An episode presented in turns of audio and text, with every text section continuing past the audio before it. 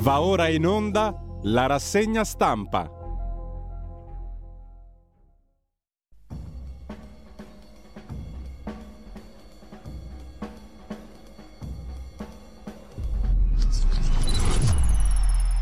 Un cordiale buongiorno a tutte le ascoltatrici e a tutti gli ascoltatori da Giulio Cainarca. Ben trovati all'appuntamento con la rassegna stampa. È il 24 aprile, sono le 7.30, siamo in perfetto orario. Grazie e un saluto anche a Federico Borsari in regia. E vi ricordo il sito radiolibertà.net, la pagina Facebook di Radio Libertà per sapere cosa va in onda oggi nel corso della giornata. Subito l'agenzia ANSA, la fuga dal Sudan in fiamme, Giorgia Meloni assicura agli italiani in salvo, parla anche il ministro degli esteri Tajani, tutti i connazionali che volevano lasciare il paese sono in volo verso Djibouti. E ancora aggiunge Giorgia Meloni, l'Italia non lascia indietro nessuno, chiudono le ambasciate di Stati Uniti e Gran Bretagna spari su un convoglio francese e la crisi apre un nuovo esodo di migranti. 20.000 in fuga negli ultimi giorni dal Sudan, dice l'UNHCR, l'Alto Commissariato per i Rifugiati delle Nazioni Unite, e l'appello del Papa. Secondo titolo, cronaca nera, è morta la psichiatra aggredita a Pisa, fermato un suo ex paziente. Gli organi della donna saranno donati secondo le sue volontà. L'uomo, noto alle forze dell'ordine, responsabile di aggressioni. Gianluca Paul Seung, un cosiddetto sciamano si autodefiniva tale, carico di odio. Il calcio è il terzo titolo, Raspadori eroe a Torino, il Napoli vede lo scudetto. E poi le parole del ministro di giustizia. Nordio il 25 aprile dovrebbe diventare una festa europea. La sconfitta del nazifascismo deve unificare le democrazie. Aggiunge il ministro Tajani, la liberazione è un patrimonio nazionale. Torna a parlare l'ex segretario di Alleanza Nazionale, l'ex missino Gianfranco Fini. La destra dica che ha chiuso con il fascismo. Sempre dalla prima pagina poi dell'agenzia ANSA di stamani, salva due ragazzini in mare a Siracusa, poi scivola e muore. La tragica fine di Vito Bugliarello, 35 anni, che aveva aiutato due giovani in difficoltà. Infine Luigi Di Maio ce l'ha fatta, dopo mesi di chiacchiericcio è stato indicato dall'Unione Europea, dal ministro degli esteri dell'Unione Europea, Borrell, come inviato per il Golfo Persico. È il candidato migliore, ha scritto Borrell in una lettera inviata agli Stati membri. Ha il necessario profilo politico a livello internazionale. Niente di meno. Insorge la Lega, lo vedremo dopo. E sempre dalla prima pagina dell'agenzia ANSA venduto all'asta l'abito di John Travolta nel celeberrimo film La febbre del sabato sera, il completo, ovvero pantaloni, giacca, panciotto, camicia nera, per 260 mila dollari è stato venduto, niente male. Mosca, la Russia cerca volontari per il fronte, appello a uomini veri e l'Ucraina tenta l'avanzata e raggiunge la riva est del Dnipro. La lunga, lunga guerra continua. Tentano di rapire un bambino, paura a Fiumicino, il piccolo si è divincolato, la madre ha allertato il 112, poi una bimba travolta dall'auto, la madre non aveva la patente, è accaduto in Campania. La donna si stava esercitando alla guida, attesa l'autopsia sulla piccola, poi i funerali. Forse Freud avrebbe qualcosa da dire. Unione Europea in stretto contatto con Roma per l'ok alla terza rata del PNRR e Twitter ci ripensa, arriva di nuovo, torna la spunta blu per i super VIP. A proposito di super VIP, Giletti va dai PM, non va da Mentana, lo speciale televisivo è saltato, storie di mafia e di informazione. Nuovi sbarchi di migranti a Bari e a Rocella Ionica, scrive l'agenzia ANSA in primo piano. Primo piano meritorissimamente di Tempi, il mensile tempi.it che ci ricorda a proposito di anniversari una una cosa importante, molto importante, 24 aprile del 1915. Genocidio armeno. 108 anni fa la strage che ispirò Hitler, iniziato nel 1915 per mano dei giovani turchi supportati dalla, dalla creme dell'esercito tedesco, portò alla morte un milione e mezzo di armeni. Nel 1939 il Führer chiedeva chi ne parla ancora? È domanda che brucia anche oggi, scrive giustamente Tempi. Oggi ricorre, oggi proprio oggi, il 24 aprile, il 108esimo, 100, il 108esimo anniversario, 108 come si dice, il 108esimo, ottavo, il 108 non lo so, eh, confesso che al di là de... comunque sono 108 anni, mettiamola così, che è stato compiuto, iniziato eh, l'anniversario del genocidio armeno o Metz Jägern, il grande male, iniziato nel 1915, portò alla morte un milione e mezzo di armeni molti di più nel complesso le vittime, anche considerando non solo gli armeni, per mano del governo dei giovani turchi. Il 24 aprile del 1915 furono arrestati e deportati gli esponenti delle elite armene di Costantinopoli, Smirne e Aleppo. La loro vicenda è stata immortalata da un libro meraviglioso, La masseria delle allodole, della scrittrice Antonia Arslan, che abbiamo avuto la fortuna di sentire più volte qui in radio. È certo che Adolf Hitler rimase favorevolmente colpito dall'organizzazione turca, dalla loro determinata volontà di liberarsi in maniera violenta e spietata di un popolo cristiano che occupava il suolo ottomano. Era l'esatto contrario, era la loro patria quella. Il Führer trasse ispirazione dal genocidio degli armeni per portare avanti quello contro gli ebrei. A lui è attribuita una frase nel 1939 in cui chiedeva sardonico ai suoi chi mai parlasse ancora dell'annientamento degli armeni. Hitler non aveva torto, la sua frase potrebbe essere riproposta oggi, scrive tempi.it. Dopo più di un secolo il genocidio non è ancora riconosciuto dalla Turchia e da molti stati nel mondo. L'Italia lo ha fatto in via ufficiale soltanto nel 19 e gli Stati Uniti nel 21. Soprattutto, come dimostrato anche nel recente conflitto in Nagorno-Karabakh o Artsakh in armeno, delle vicende armene sono pochi a curarsi. Prevalgono i calcoli, gli affari, gli equilibri geopolitici. Fa benissimo tempi, non lo fa nessuno, eh? non c'è una riga sui quotidiani, uno dirà per forza 1915, chi se ne frega. E in realtà stiamo parlando ancora del 25 aprile eh, in termini tragicomici, per cui mm, non era male ricordare una data molto più se vogliamo, molto più determinante nella storia del Novecento, perché da lì quella fu la matrice della Shoah. E oltretutto ancora oggi ci sono le propagini del, dell'odio anti-armeno vive e vivissime nella questione dell'Arzak o Nagorno-Karabakh, dove 130.000 persone rischiano di vedersela brutta perché arrivano col contagocce le medicine, i rifornimenti, hanno chiuso l'unica strada che li collegava alla madrepatria armena. Gli armeni dell'Arzak, un enclave dentro, il, dentro l'Azerbaigian. Un'altra storiaccia che Leone Grotti racconta per tempi.it anche questa mh, trascurata completamente dalla maggior parte dei mass media, tutti, i terroristi in Nigeria hanno tagliato la testa a un bambino cristiano di 5 anni. L'attacco al villaggio cristiano di Runji, nello stato di Kaduna, è stato così efferato che perfino Nazioni Unite e il presidente nigeriano Bukhari lo hanno condannato, ma nessuno fa nulla per fermare le violenze. L'ultimo attacco da parte di una banda di terroristi musulmani, pastori fulani, contro un villaggio di agricoltori cristiani nello stato di Kaduna in Nigeria è stato particolarmente efferato. Delle 33 vittime, la metà 14 erano bambini. Uno di questi aveva 5 anni e è stato decapitato. Molti altri sono stati bruciati vivi. Le vittime seppellite in una fossa comune il 16 aprile tra le grida disperate delle madri dei bambini, la minaccia dei terroristi. Torneremo. Leone Grotti ha fatto un reportage pregevolissimo per Tempi, finanziato dai lettori di Tempi e mh, mm, lo trovate anche sul sito tempi.it. Andiamo a vedere adesso le prime pagine dei quotidiani di oggi, a rapido giro, la grande fuga dal Sudan all'apertura del Corriere della Sera. Di Maio sarà l'inviato dell'Unione Europea per il Golfo Persico, la Lega protesta, poi c'è la questione del super bonus affrontata da Federico Fubini che frena il taglio delle tasse. E sempre dal primo piano del Corriere della Sera di oggi, Minera Gabanelli e Francesco Battistini sulla Tunisia al collasso il problema ricade sull'Italia. Dalle coste africane sono sbarcati da gennaio oltre 18.000 migranti rispetto ai 2.000 dell'anno scorso. Luciano Violante dice che Giorgia Meloni allontanerà gli estremisti e i falsificatori.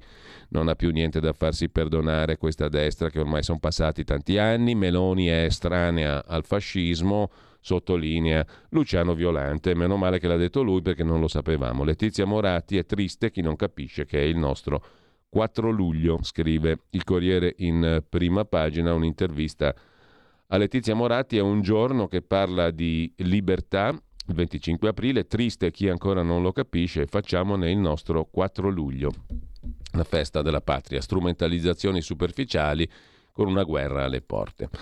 4 luglio tipo quello americano. L'amore non esiste è il titolo della rubrica Ultimo Banco del docente e scrittore Alessandro Davenia, tutti i lunedì a fondo pagina sul Corriere della Sera e continua nelle pagine interne. Ho cercato l'amore per tanto tempo senza trovarlo, se non nella mia testa. Poi lui mi ha trovato e ho capito che ero io a nascondermi inseguivo l'idea dell'amore perché avevo paura di amare, ma amare è un verbo e non un sostantivo, un'azione che richiede carne e spirito, un rischioso infinito crescendo dell'essere e non un comodo stato della mente.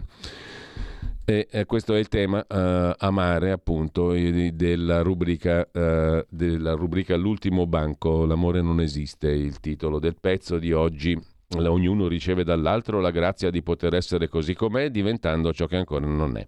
Insomma, uno che parla d'amore mentre la cronaca ci porta da tutt'altra parte. Lasciamolo perdere perché non serve a niente. Lasciamo il Corriere della Sera e andiamo al Fatto Quotidiano. Il Fatto Quotidiano si occupa in apertura dei tre golpetti della destra e il fumo delle sparate di questa orribile maggioranza. Porcate, norma salva trombati. Via i ballottaggi nel comune, impunità sui social. La maggioranza vuole ampliare l'immunità parlamentare. Orribile a dirsi eliminare il doppio turno che la sfavorisce, ripescare un forzista. Fini, dice Meloni, si dica antifascista, Fratelli d'Italia contro Lucia Annunziata. Che peso!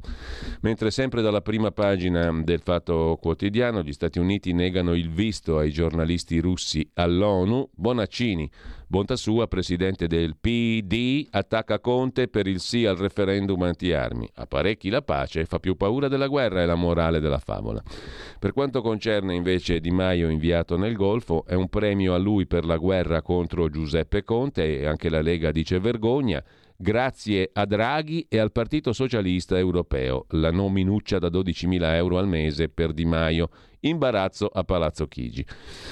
Con ciò lasciamo la prima pagina del Fatto Quotidiano, c'è da segnalare anche il fatto economico del lunedì, si occupa di plastica oggi, il dorso economico del Fatto Quotidiano, la grande truffa del riciclo che non esiste, una presa in giro, l'economia circolare nel campo della plastica resta un mito, la reimmissione sul mercato è marginale mentre i costi li pagano i comuni. Dal Fatto passiamo al giornale. Di Maio d'Arabia è il titolo d'apertura, premiata l'incompetenza, scrive Gian Michalessin.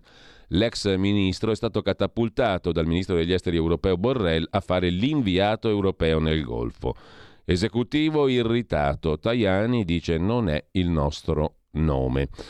E poi sei mesi di governo tra guerra, sbarchi, inflazione in crescita, la Melonomics, cioè la visione economica di Giorgia Meloni mh, interpretata da Marcello Zacché nell'editoriale, la guerra in Ucraina, la conferma che viene dai report americani, l'Ucraina sta avanzando nel Kherson, Mosca alle spalle al muro, questa sarebbe la versione degli Stati Uniti, a Firenze i partigiani dell'Anpi in piazza con gli ecovandali vanno a braccetto con Ultima Generazione, gli imbratta monumenti, imbratta opere d'arte. Ampi e ecovandali, associazione partigiani e ecovandali si danno appuntamento a Firenze per la grigliata della liberazione. Salsicce e bistecche, un bicchiere di vino, un brindisi alla faccia dell'ultimo monumento sfregiato in nome della protesta contro l'emergenza climatica. I magistrati hanno ignorato le indagini su Cosche e PD. Questo è un elemento, un fatto che il giornale meritoriamente ha sollevato nei, nelle settimane, nei mesi scorsi e sul quale ritornano oggi, poi vedremo l'articolo, Luca Fazzo e Domenico Ferrara. Gli ex sindaci di Reggio Emilia, Graziano Del Rio, che fu anche ministro e capogruppo alla Camera del PD, e Antonella Spaggiari, sindaco di Reggio Emilia, appunto, andavano indagati nell'inchiesta bis sui rapporti tra criminalità organizzata, andrangheta e politica. Era questa l'intenzione del pubblico ministero antimafia Roberto Pennisi. Una relazione ne spiega i motivi, ma i magistrati hanno ignorato le indagini su cosche dell'andrangheta e PD Relazione inedita sul caso Emilia-Romagna. Luigi Mascheroni continua la sua gustosa serie degli insopportabili. Oggi il ritratto tocca a Gianni Riotta e il giornalismo seculo-americano.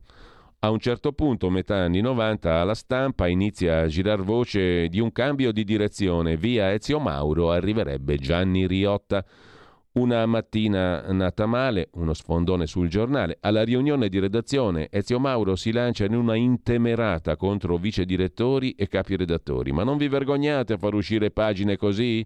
chiede schifato. Vi meritate Gianni Riotta. Ve lo meritate. Facendo un giornale così schifoso, lui è il direttore giusto. Così pensava Ezio Mauro. Lasciamo il giornale, andiamo al giorno, il quotidiano nazionale, e due gli argomenti principali, la polveriera sudana e l'evacuazione degli italiani e poi Gianluca Paul Zeung, 35 anni, aggressore della psichiatra Barbara Capovani, libero di uccidere, sottolinea il quotidiano nazionale, dal quotidiano nazionale al mattino, il mattino di Napoli, si occupa in dettaglio, pagina 1 e le prime due pagine, della riforma della giustizia in tre mosse. Si parte dai reati contro la pubblica amministrazione, poi niente appello per le sentenze di assoluzione. Il ministro Nordio prepara il disegno di legge. La riforma in eh, tre mosse, giusto appunto, si parte dai reati contro la pubblica amministrazione. Le prime modifiche, annuncia il ministro di giustizia Carlo Nordio, andranno in Consiglio dei Ministri a maggio e dentro la fine di questo anno la separazione delle carriere dei magistrati. Lo arrestano Nordio se si appresta a fare queste riforme. Via l'appello dopo la soluzione in primo grado e usiamo le caserme dismesse per svuotare le carceri, dice ancora il ministro della giustizia. L'intervista al presidente dell'Unione Camere Penali, gli avvocati penalisti Gian Domenico Cagliazza, che accoglie con favore i propositi di riforma del governo Meloni e del ministro Nordio. Dal ministro una svolta di tipo liberale, gli serve il sostegno di tutto il governo. I temi trattati riflettono le urgenze del sistema italiano. Ebbene, dalle intercettazioni alla paura di firmare, tutti i nodi da sciogliere all'insegna della presunzione di innocenza, della certezza della pena. Queste le linee guida. L'obiettivo correggere le storture del sistema. Le eh, riforme vanno in questa direzione. Le modifiche da apportare sono 1. Le intercettazioni. No alla trascrizione se si parla di terzi o di questioni intime. Limitazione a quei casi in cui il reato è in atto Previsto anche un budget massimo per le intercettazioni stabilito dal Ministero. 2. Segretezza degli atti, indagini top secret fino alla conclusione per evitare l'agonia mediatica. Una roba tipo erba, insomma, non sarebbe più possibile. Stop all'esposizione mediatica prima che si arrivi al processo, una norma a favore dell'onorabilità dell'indagato. Terzo, l'abuso d'ufficio che paralizza sindaci e dirigenti pubblici è da modificare. Le condanne sono soltanto il 2%, ma l'amministratore viene delegittimato. Quarto punto di riforma, nessun appello per i pubblici ministeri, cioè in caso di assoluzione dell'imputato il processo si chiude in primo grado. No agli inutili ingolfamenti della macchina giudiziaria. Se ci sono nuove prove si riparte da capo. Carcerazione preventiva, quinto punto di riforma. Sulle misure cautelari, carcere dovrà decidere un organo collegiale. Circa la metà delle persone arrestate viene poi scarcerata dal Tribunale del riesame. Infine, durata dei processi. Col ripristino della prescrizione il reato viene estinto. I termini decorreranno dal momento in cui viene scoperto il fatto e non da quando è stato commesso. Così, in sintesi, il mattino ci illustra eh, le, i capisaldi della riforma della giustizia. L'obiettivo è raddrizzare le storture del sistema giudiziario eh, sotto l'insegna di presunzione di innocenza e certezza della pena. In quest'ottica il ministro Nordio vuole disciplinare l'uso delle intercettazioni, ponendo limiti alle trascrizioni al budget, prorogare la durata della segretezza delle indagini, modificare il reato d'abuso d'ufficio, uno spauracchio che paralizza le pubbliche amministrazioni, abolire la possibilità di appello dei pubblici ministeri in caso di assoluzione in primo grado, far decidere al Tribunale del riesame sulle misure cautelari e ritornare alla prescrizione sostanziale. Così il mattino di Napoli. Il tempo di Roma mette in apertura Gigino d'Arabia dallo stadio Bibitaro al San Paolo alla diplomazia internazionale. L'ex ministro 5 Stelle sarà inviato europeo nel Golfo Persico. È il candidato più adatto, ha detto Borrell, ma Fratelli d'Italia e Lega insorgono. È stato ignorato il parere del governo italiano. La vignetta di Osho c'è un signore col turbante, un arabo che dice appunto precedenti esperienze nel settore del gas, chiede l'arabo a Di Maio. E Di Maio risponde mi sono occupato di bibite gassate nel Golfo di Napoli. Crisi di nervi PD sul lavoro, tormenti democratici, è una provocazione sul decreto lavoro annunciato dalla ministra Calderone. Il PD è in crisi di nervi, il decreto lavoro è una provocazione, ma vedremo poi i contenuti e infine presto la pensione, questo è un annunzio che fa il sottosegretario al lavoro, il leghista Claudio Durigon, pensione a quota 41. Aspettiamo la prossima legge di stabilità, cioè la finanziaria di fine anno 2023 per capire su quante risorse possiamo contare, ma l'obiettivo del governo per le pensioni resta quello dei 41 anni di contributi a prescindere dall'età anagrafica, conferma il sottosegretario Durigon. Intanto, secondo uno studio, ci sono già 57 modi per lasciare il lavoro. Lasciamo il tempo, andiamo a vedere anche Repubblica in prima pagina. Meloni a Biuri il fascismo. All'appello di Gianfranco Fini viene giustamente messo in primo piano dal quotidiano dei fascisti d'Italia, cioè la Repubblica. Fini era un fascista, poi naturalmente fa l'appello per abiurare il fascismo. In ogni caso stiamo parlando sempre del 25 aprile et affini. Con ciò lasciamo 27 obiettivi del PNRR rischiano lo stop, andiamo da Repubblica alla consorella, sempre che ci si apra la finestrella, la consorella di Repubblica, cioè la stampa, la stampa di Torino. La stampa apre con un bel virgolettato anche qui, onore alle vittime del nazifascismo, l'intervista al ministro Tajani, è l'eterna trappola dell'identità, il 25 aprile sottolinea Giovanni Orsina, Di Maio inviato nel Golfo, la Juve beffata, Napoli che tocca il cielo, il ritardo del PNRR, il tesoro fragile delle Cinque Terre, mete turistiche prese d'assalto per questo ponte del 25 aprile. Ci rimane da vedere ancora la verità con estrema calma e con eh, molta aplomb, con britannico aplomb e attendendo il tempo debito. Aspettiamo che si apra la prima pagina della verità nella nostra ingolfatissima edicola. Eccola qua. Di Maio abolisce la sua povertà, sottolinea beffardamente il direttore Belpietro. Il governo si dissocia dalla nomina di Di Maio come rappresentante speciale, inviato speciale dell'Unione Europea per il Golfo Persico a 12.000 eurucci al mese. Poi per cosa saranno? Meno di quelli di un deputato normale. In Italia l'eredità di Draghi e Mattarella imbarazza la maggioranza, ma è l'ultimo campione di una specialità della sinistra e dei suoi alleati, cioè più gli elettori li puniscono, più arrivano poltrone per questi qui. In prima pagina eh, il folto cappello nero e la barba brizzolata di Massimo Cacciari, 78enne filosofo e politologo, c'è stato critico sulla gestione della Covid, perciò piace molto alla verità. Sui vaccini hanno fatto gravi errori, talmente gravi che nessuno può ammetterli, dice Cacciari alla verità. Mario Giordano da par suo si rivolge a Giorgio Palù, presidente dell'AIFA, farmacologo, virologo, eccetera, eccetera. Caro Palù, mi fido di lei sul caso AIFA, dica qualcosa. Carlo Cambi sui fondi europei e la natalità. Contro la Meloni ormai vale tutto, scrive Carlo Cambi, dalle culle vuote ai soldi di Bruxelles, accuse in libertà contro il governo. Secondo il segretario CGL Landini, la denatalità è figlia di politiche sbagliate degli ultimi vent'anni, ma Meloni è comunque colpevole. Sul piano di ripresa e resilienza PNRR, il pernacchione europeo, la stampa teorizza che in caso di rinuncia il nostro debito esploderebbe. C'è anche Edoardo Rixi che dice che per le grandi opere il PNRR è inutile, ma lo vediamo dopo. E a centropagina è Alberto Brambilla, intervistato da Fabio Dragoni, Alberto Brambilla, presidente di Itinerari Previdenziali, due volte sottosegretario al welfare al tempo di Roberto Maroni. Ci sono 13 milioni di non occupati. Per il lavoro non servono migranti, sottolinea Brambilla. Con questi numeri è assurdo andarli a cercare all'estero. Marco Rizzo, intervistato sul 25 aprile, festa dell'antifascismo, sì ma da operetta. Pietrangelo butta fuoco la vera tirannia, le professoresse democratiche con il cerchietto.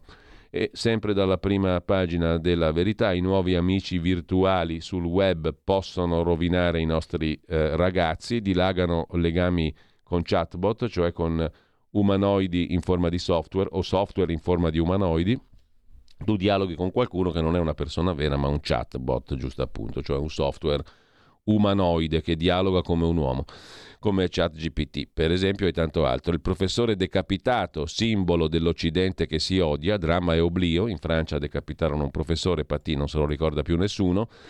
Lo psichiatra Claudio Risè si occupa dell'orsa, l'orsa trentina, JJ4, la natura in noi. Anche noi abbiamo dei doveri. E infine Francesco Borgonovo, la rivoluzione digitale è un'agnosi.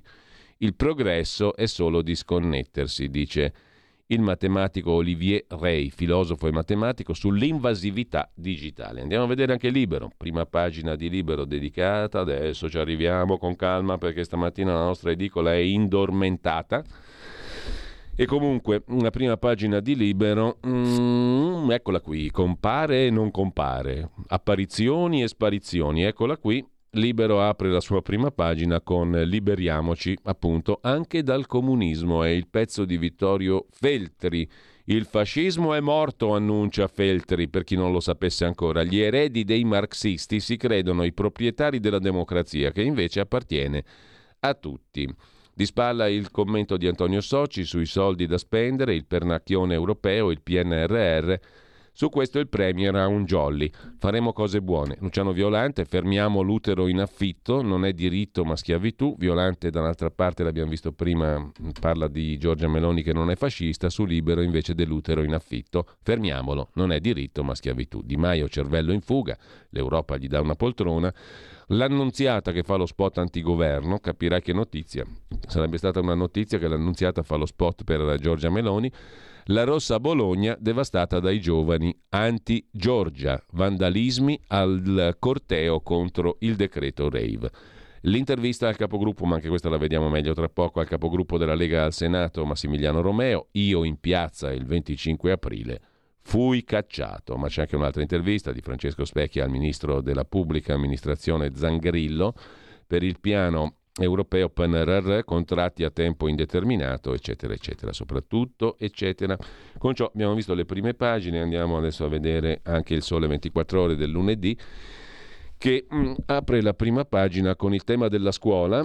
Per aule e istituti scolastici 13 miliardi di fondi a disposizione, ma pochi cantieri, più risorse dal PNRR ma frenano i progetti e continuano i crolli, 44 crolli di istituzioni scolastiche, o meglio di aule scolastiche, da settembre.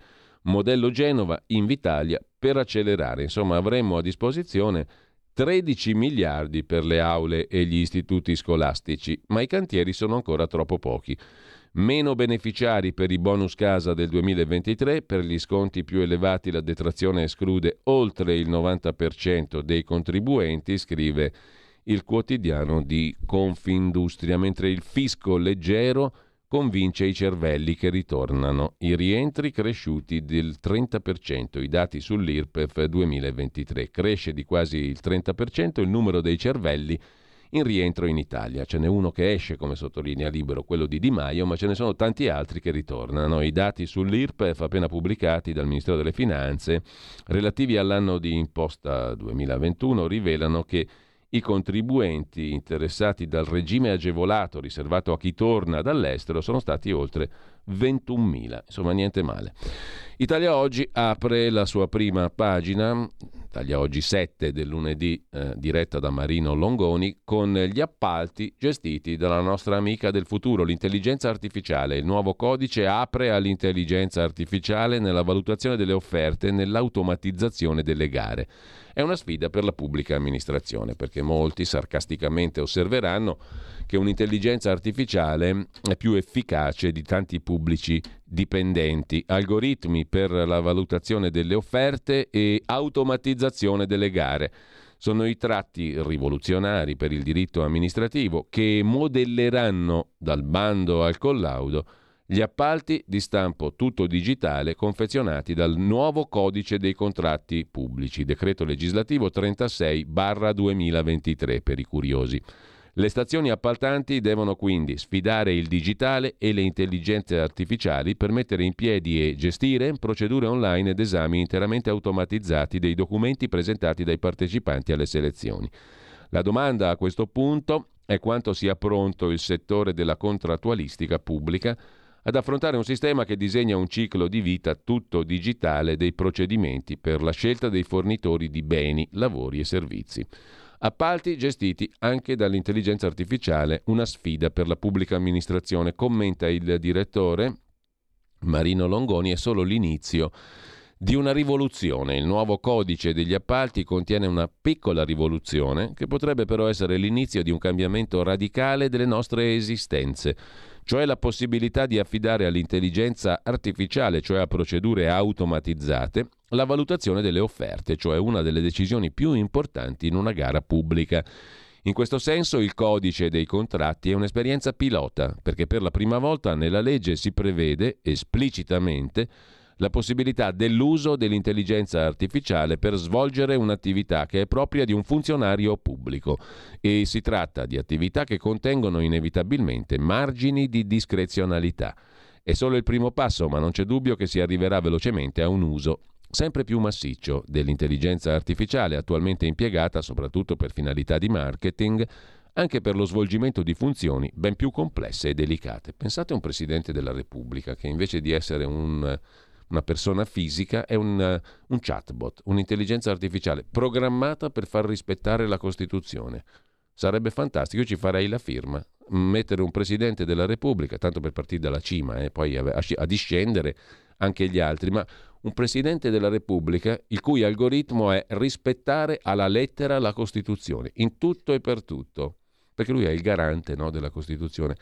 Farla rispettare in tutto e per tutto, anche nelle sue qualifiche di Presidente del Consiglio Superiore della Magistratura e poi, se proprio vogliamo, del Consiglio Supremo di Difesa, quindi vertice delle Forze Armate e vertice dell'organo di controllo e di disciplina dei magistrati. Programmato con un algoritmo per far rispettare tutte le leggi, a partire dalla Costituzione. Sarebbe una rivoluzione, ne vedremmo delle belle se ci fosse al posto di un Presidente della Repubblica fisico un algoritmo proprio perfetto, eh, programmato secondo la Costituzione e secondo le leggi, sia come capo del CSM che poi, se vogliamo, anche come capo delle Forze Armate. Secondo me ci divertiremmo tantissimo. Mentre la prossima volta che avrà bisogno di me, e qui eh, Dago Spia riprende una roba un po' vecchiotta, ma eh, la tira fuori di nuovo, lo scazzo tra Alessandro Sallusti e il presidente leghista del Friuli Venezia Giulia, Fedriga. Alessandro Sallusti si è incazzato con Massimiliano Fedriga, perché la regione Friuli Venezia Giulia ha acquistato spazi pubblicitari, cioè ha pagato fior di soldi a Repubblica e Stampa invece che a Libero. La prossima volta che avrà bisogno di una marchetta non alzi il telefono come fa d'abitudine il Fedriga.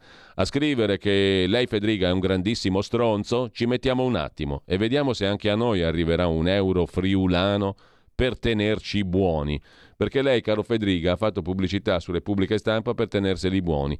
Il governatore leghista risponde: Io non mi occupo di queste cose e non l'ho mai chiamato a Sallusti per chiedere un pezzo positivo su di me. Sallusti arrabbiato con me, non decido io dove e su quali giornali fare pubblicità e non l'ho mai chiamato per un pezzo positivo su di me. Sallusti è sempre simpatico, ha detto Massimiliano Fedriga, ospite a un giorno da pecora su Rai Radio 1, ma io non ho mai fatto chiamate ai direttori di giornali e men che mai al libero o al suo direttore per farmi fare un pezzo positivo. Non è mai successo, vorrei che qualcuno provasse il contrario, cioè Sallusti ha detto una bugia grande come una casa.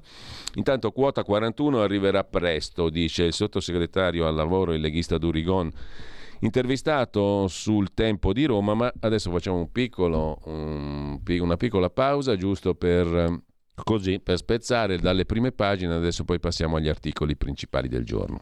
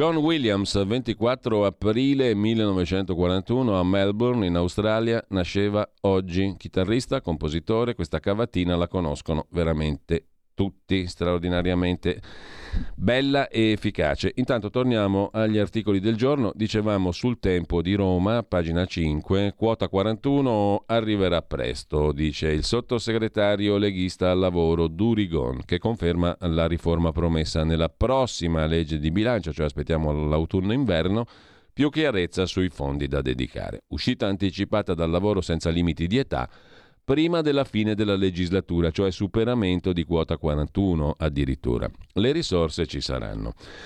Alberto Brambilla, su questioni di lavoro e pensioni, eh, in quanto docente ed esperto di welfare e presidente di itinerari previdenziali, è interpellato oggi da Fabio Dragoni a pagina 11 della Verità. Ecco perché non ci servono migranti, le aziende chiedono più stranieri, ma gli italiani senza un lavoro sono 13 milioni, molto più che in altri paesi europei. Bisogna cambiare il sistema di sussidi. La natalità dal 2045 riprenderà a crescere.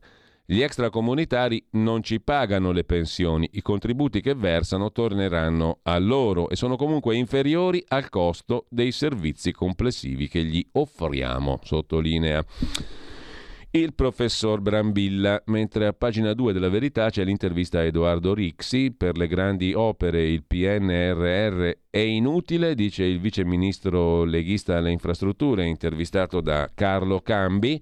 Bruxelles ci ha legato le mani, proveremo a correggere il piano. Col ponte di Messina torneremo centrali nel Mediterraneo e rafforzando i nostri porti possiamo sfidare Cina e Turchia. Con il ponte Morandi, dice il genovese Rixi, si è visto di cosa le aziende italiane sono capaci. Dagli austriaci limitazioni insensate al nostro traffico e forse ricorreremo all'Unione Europea. Per quanto concerne poi le grandi opere e il PNRR, il punto di vista di Rixi è molto chiaro. Per le grandi opere il piano nazionale di ripresa e resilienza è inutile. Un altro leghista ha intervistato, ma su Libero, pagina 3, dicevamo prima, il capogruppo leghista in Senato Massimiliano Romeo, sul 20, 25 aprile. Noi da sempre antifascisti, ma ci cacciavano dai cortei. Il Carroccio ha sempre festeggiato la liberazione, puntualizza Romeo. Quando sfilammo però, la polizia dovette difenderci dai centri sociali. Il fatto è che la sinistra ritiene il 25 aprile roba sua. Sui migranti questo governo ha riportato una visione chiara del problema, poi serviva una stretta alle politiche lassiste di Lamorgese. PNRR per incassare più soldi, PD e 5 Stelle hanno inserito progetti di ogni tipo, ora ripartiamo dalle opere prioritarie. Sul tema della giustizia abbiamo già visto prima Abbiamo visto il mattino di Napoli che si sofferma su questo con una intervista anche all'avvocato Gian Domenico Cagliazza, presidente dell'Unione delle Camere Penali, che commenta i temi della riforma di giustizia annunciata dal ministro Nordio. I temi riflettono le urgenze della giustizia. Siamo d'accordo col ministro Nordio su queste intenzioni di segno liberale. Vedremo poi nel dettaglio quali saranno le proposte. Per quanto riguarda Di Maio, inviato nell'Unione Europea, un articolo su tutti, la prima il primo piano del Corriere della Sera, pagina 7 di stamani. Il governo però puntualizza non è il nostro nome come inviato per l'Unione Europea per il Golfo. Era in testa alla lista dei candidati sostenuto da Borrell, ma la Lega dice vergogna. E su questo tema il Corriere della Sera intervista Marco Zanni, presidente leghista di Identità e Democrazia, il gruppo del Parlamento europeo che riunisce le, tra gli altri Lega e Rassemblement National di Marine Le Pen. Faremo di tutto per evitare la designazione. Di Maio è inadatto, sostiene Zanni. In un momento delicato, in un'area cruciale, noi inviamo una persona che ha creato gravissimi problemi proprio lì, perché gli Emirati Arabi non lo volevano affatto. Secondo Irene Tinagli del PD invece ha le capacità ed è un italiano. È un italiano Di Maio, se non l'aveste saputo prima, non è dei loro e così lo attaccano. Contro di lui un accanimento senza contenuti, eppure quando erano al governo con lui non obiettavano. Tornando invece a Zanni, faremo tutto quello che è possibile per evitare la designazione, dice il presidente leghista del gruppo del Parlamento europeo di identità e democrazia. Eh, per quanto concerne Di Maio, mi chiedo quale altro commissario, oltre a Borrell, avrebbe potuto fare una cosa del genere. Come è possibile con le elezioni europee vicine scegliere per un incarico lungo una persona che il governo italiano non ritiene adatta e del campo avverso a quello dell'attuale governo italiano?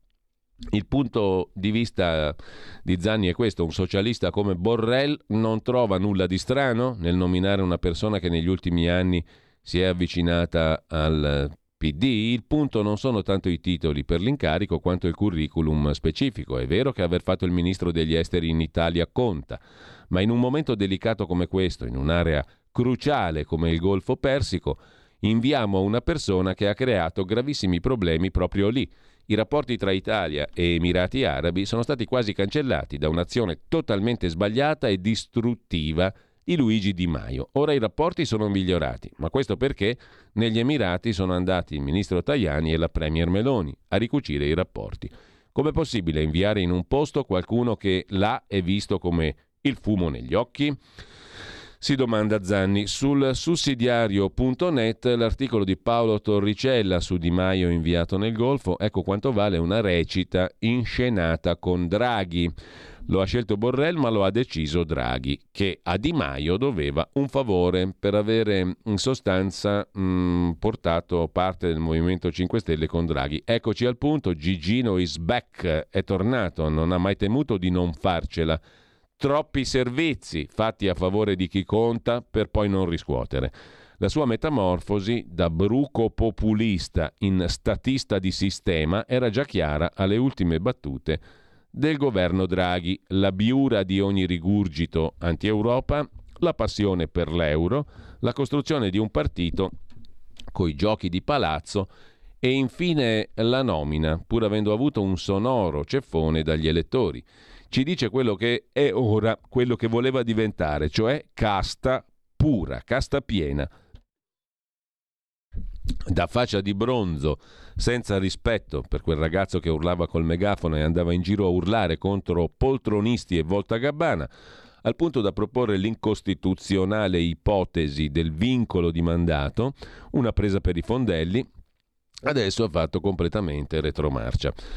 Per quanto concerne invece, cambiamo argomento, l'abbiamo citato prima in prima pagina sul Corriere della Sera, il data room firmato da Francesco Battistini e Milena Gabanelli sul Corriere della Sera, focus sulla Tunisia. Al collasso, il problema è italiano, sbarcati sulle nostre coste in 18.893 da gennaio al 18 aprile, meno di 2.000 nello stesso periodo dell'anno scorso, ora il presidente Zayed chiede soldi per bloccare i flussi. Questo in sintesi il focus, il eh, data room di Milena Gabanelli e di Francesco Battistini. Un'altra vicenda invece, giustizia e politica. Ne abbiamo pure accennato prima, dalla prima pagina del giornale. Il servizio è a pagina 9 ed è Il Giornale, a firma di Luca Fazio e Domenico Ferrara.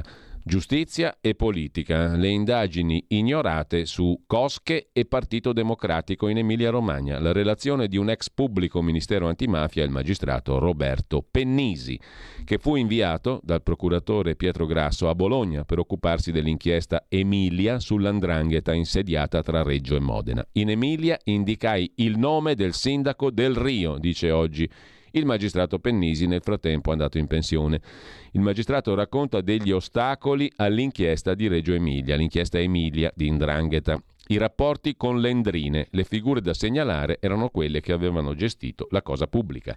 In particolare gli ex sindaci di Reggio Emilia, Graziano Del Rio, poi ministro, e Antonella Spaggiari, nonché Maria Sergio, moglie dell'attuale sindaco di Reggio Emilia, anche lui PD, Luca Vecchi, e altri notabili del Partito Democratico, tra cui l'ex vice sindaco Ugo Ferrari, tutti costoro andavano indagati nell'inchiesta bis sui rapporti tra andrangheta e politica.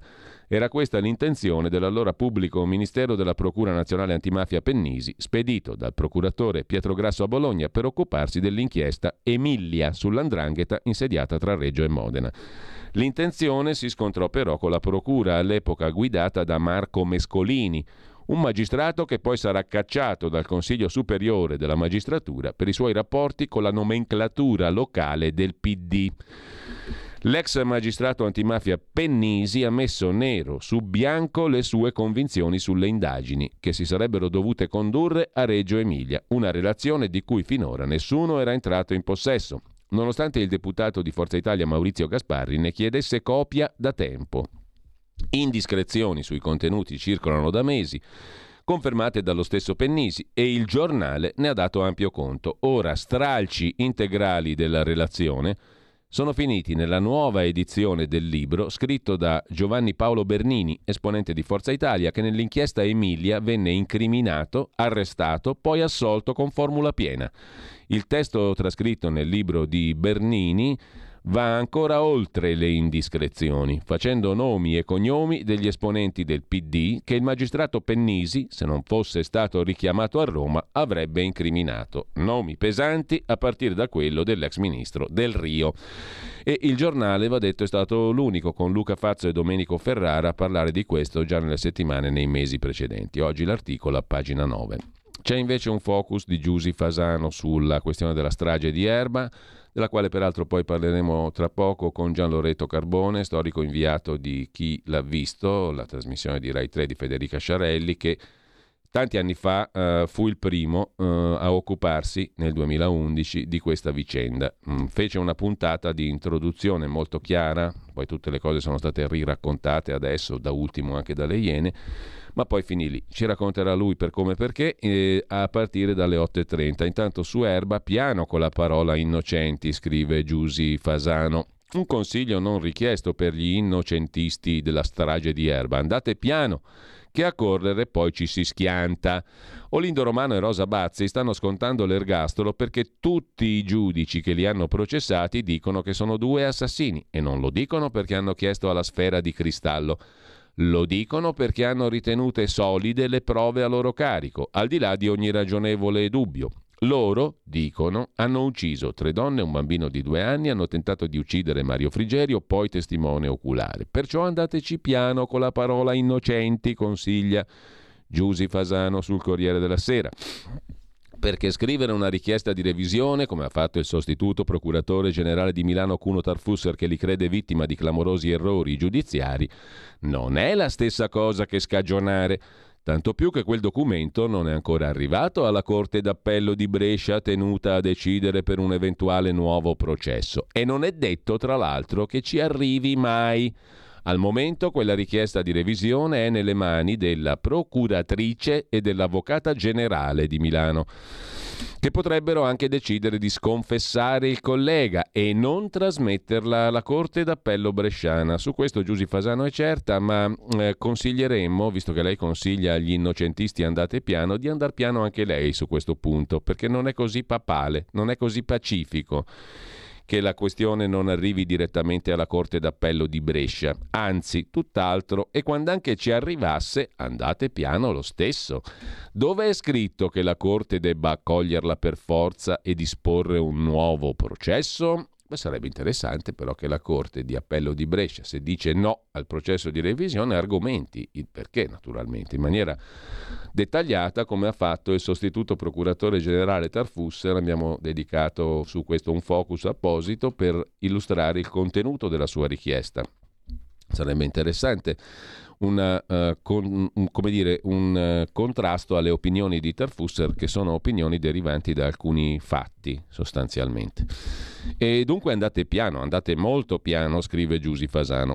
E ancora, se per caso la Corte d'Appello di Brescia accogliesse, anche lì frenate gli entusiasmi, perché capite, a difendere due potenziali vittime di errore giudiziario bisogna andarci molto piano, perché quello che va difeso è innanzitutto il sistema giudiziario in sé, dopodiché il cittadino, l'imputato, il condannato, attenzione, e questo a prescindere dagli elementi che si portano per una possibile revisione della vicenda e del processo. Bisogna fare attenzione. Anche lì, frenate gli entusiasmi. Serve il processo e la assoluzione fino al grado definitivo, prima di poter accostare ai nomi di Rosa e Olindo la parola innocenti. Oggi la realtà è lontanissima da tutto questo. E se permettete, questa però è una grandissima ovvietà. Mi sembra ovvio che essendo stati condannati in tre gradi di giudizio sono per la legge italiana oggi colpevoli. ma l'istituto della revisione è fatto apposta per dimostrare che c'è qualcosa che non quadra nelle tre condanne in tre gradi di giudizio. E tra l'altro eh, sulla base di elementi nuovi. Elementi nuovi sono anche quegli elementi vecchi ma che nessuno ha mai valutato. Questo lo sottolinea molto chiaramente il procuratore Tarfusser, legge italiana alla mano, nella sua nella sua richiesta di revisione, cioè cose che non sono state mai valutate, tipo la perizia dei RIS, sulla quale ieri si è scaldato il generale Garofano dicendo cose anche sbagliate in televisione, oltretutto su cose fatte da lui. Comunque, ad ogni modo, quella perizia lì non è stata valutata, non è stata giudicata. Ed è una cosa enorme perché dice non c'erano tracce delle vittime mm, a casa degli assassini e non c'erano tracce degli assassini sul luogo della strage. Serve il processo e oggi la realtà è lontanissima da tutto questo. Comunque, una seconda richiesta di revisione è già pronta ed è quella dei difensori dei due ergastolani, che giustamente contano molto sull'assist di Tarfusser e alla peggio possono allegare o citare diffusamente il documento di Tarfusser se la Procura Generale non lo trasmettesse a Brescia. Ma in ogni caso la parola d'ordine resta prudenza, sottolinea Giusi Fasano. Lo diciamo soprattutto a quell'onda innocentista del web che ha già scritto la sentenza di assoluzione, che blatera già di giudici che devono pagare per gli errori commessi, che ha letto un titolo e nemmeno il sommario, ma già sa per certo come andrà a finire. Caro chiocciola Fragolino 2000 o nome idiota con bandierine annesse, fidati, vai piano che a correre poi ci si schianta. Cioè abbiamo una giornalista esperta del Corriere della Sera che prende un articolo per rispondere a tale chiocciola Fragolino 2000 come se fosse una selvaggia Lucarelli qualunque il Fragolino 2000. Incredibile ma vero. Ma lasciamo, lasciamo Giusy Fasano, con cautela, con juizio mi raccomando, e andiamo alla stampa. A proposito di politica e giustizia, anche qui ci sono due pagine, Nordio e la nuova giustizia. Sulle intercettazioni bisogna tutelare gli estranei, dice il ministro in tv, a che tempo che fa, anticipando la riforma. Piena sintonia nel governo, primo pacchetto entro fine maggio, poi provvedimenti su CSM e separazione delle carriere. Sono 1458, scrive Grazia Longo sulla stampa, i magistrati mancanti in organico, con una percentuale di posti scoperti pari al 13,7%. 414 giorni la durata media di un processo in primo grado, 906, due anni e mezzo, quasi tre, in corte d'appello. Il 25 aprile, ha detto Nordio, fosse per me sarebbe una festa europea, non solo italiana. Le intercettazioni molto utili, ma non devono ledere chi non c'entra. Cospito, le leggi vanno applicate, nessun partito vuole abolire il 41 bis. Cutro, il governo è attento a combattere il traffico di persone. Il mio intervento sul caso US, il russo che si è involato da Basilio Milano, non è intimidatorio, è come un avviso di garanzia. Primo passo, rivedere l'abuso d'ufficio. Fratelli d'Italia non vuole tensioni con i magistrati, scrive in retroscena. La stampa si procederà per gradi con la riforma della giustizia, iniziando dall'abolizione della norma incubo per i sindaci, cioè l'abuso d'ufficio. Il timore di una nuova stagione di scontri con i magistrati consiglia prudenza.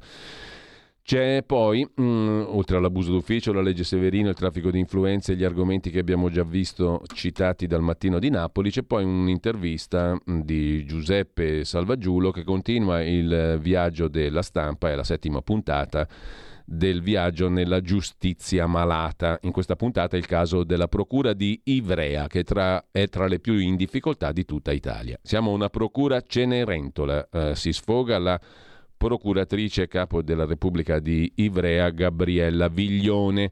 Siamo i più derelitti d'Italia, maglia nera per distacco. Ho scritto mille volte a Roma, chissà se leggono, così i nostri cittadini diventano di serie B, dice la procuratrice. Una collega è arrivata ad avere 3800 fascicoli, nemmeno Superman. È come svuotare il mare con una paletta. Ho fissato priorità per le indagini, il resto non si può fare, sono avvilita. Al Ministero non sanno neanche dov'è Ivrea, dice la procuratrice Viglione. A proposito di magistrati, la magistrata scrittrice è stata fermata dal Consiglio Superiore della Magistratura. Niente tour nelle scuole per parlare di libri. Marzia Sabella ha scritto Lo Sputo, un eh, romanzo edito da Sellerio Editore Palermo, la storia di una donna che denuncia la mafia e i boss. Stop alla procuratrice aggiunta che non potrà invogliare gli studenti alla lettura perché non è un'attività di ambito giuridico. Marzia Sabella, 58enne, procuratrice aggiunta a Palermo, ha coordinato anche l'arresto di Bernardo Provenzano, ha scritto romanzi e saggi sarebbe dovuta andare nelle scuole nell'ambito di un progetto intitolato Adotta uno scrittore, curato dal Salone internazionale del libro di Torino. Ma il Consiglio Superiore della Magistratura non ha autorizzato la dottoressa Sabella a parlare agli studenti. Motivazione è un'attività che non ha come oggetto la formazione in ambito giuridico. Rappresenta anche l'accusa nel processo a Matteo Salvini, quello per il sequestro degli immigrati. Mentre su scenari economici vi segnalo un bell'articolo, scenarieconomici.it, dedicato alla Grecia. L'Economist parla di miracolo ellenico, ma scrive Giuseppina Perlasca, i greci non sono affatto d'accordo. Miracolo greco, scrive l'Economist, per elogiare l'opera del primo ministro Mitsotakis di Nuova Democrazia, Partito Popolare Europeo centrodestra, che dopo aver cacciato il partito di Tsipras dal governo avrebbe raggiunto incredibili risultati economici durante il suo governo. L'Economist dice miracolo greco, ma i greci non sono d'accordo. Di Gianni Riotta abbiamo già detto prima, Luigi Mascheroni ne traccia il ritratto per la galleria degli insopportabili, il giornalismo siculo-americano, Cannoli e Carriera a rotta di collo. Inviato, direttore di tutti i giornali e tutti i TG, fa un'informazione più liberal che libera più sceneggiata che raccontata. Aveva il disprezzo di Ezio Mauro. Mentre apriamo il capitolo intelligenza artificiale su wired.it vi segnalo un articolo dedicato ad Alphabet che lancia Google DeepMind. È la sfida di Google a OpenAI che ha prodotto ChatGPT. L'annuncio arriva dall'amministratore delegato di Google Sundar Pichai sul blog della holding accorpati il team Brain di Google Research e il gruppo di ricerca di DeepMind. La macchina non si ferma, quella dell'intelligenza artificiale, naturalmente. Altro articolo su Wired di Sandro Iannaccone è il momento di parlare seriamente di etica dell'intelligenza artificiale. Gli esperti di SIP AI hanno, stanno per pubblicare un manifesto sui problemi immediati legati alle intelligenze artificiali e in particolare sui conversatori umanoidi come ChatGPT. Vero o falso? Si domanda a tempi. L'intelligenza artificiale costringe a chiederci di chi ci possiamo fidare. L'intervista a Schumacher, il Papa col piumino, la canzone di Drake and the Weeknd i falsi credibili generati dall'intelligenza artificiale sono trappole pericolose, spunti per resistere prima di regolamentare, scrive su tempi.it Piero Vietti. L'ultimo numero del settimanale tedesco Die Aktuelle è uscito pochi giorni fa con un'intervista esclusiva a Michael Schumacher era prodotta da un'intelligenza artificiale. Sul sussidiario.net la scuola e chat GPT. È intelligenza pensare che Dio è superato? Si domanda Fabrizio Foschi. Chat GPT continua a sollevare domande. Alcune riguardano i limiti del machine learning, altre l'identità vera e gli scopi dei programmatori. C'è anche un pezzo su Atlantico Quotidiano, i signori del silicio, oltre a fare cassa, hanno un piano per l'umanità, scrive Pierpaolo Sicco, il soluzionismo tecnologico è una nuova ideologia che occupa gli spazi lasciati dalla politica sempre più post-ideologica e dalla religione sempre più secolarizzata. La religione del silicio, insomma, mentre quando le teorie del complotto si dimostrano vere, questo è un simpatico e interessante pezzo di Armando Simon, dai Twitter files al laptop di Hunter Biden, passando per la promozione dell'ideologia gender e del mangiare insetti, a volte le cospirazioni sono reali, scrive su Atlantico Quotidiano Armando Simon. Con questo ci fermiamo un attimo. Musica maestro e poi chiamiamo Gian Loretto Carbone.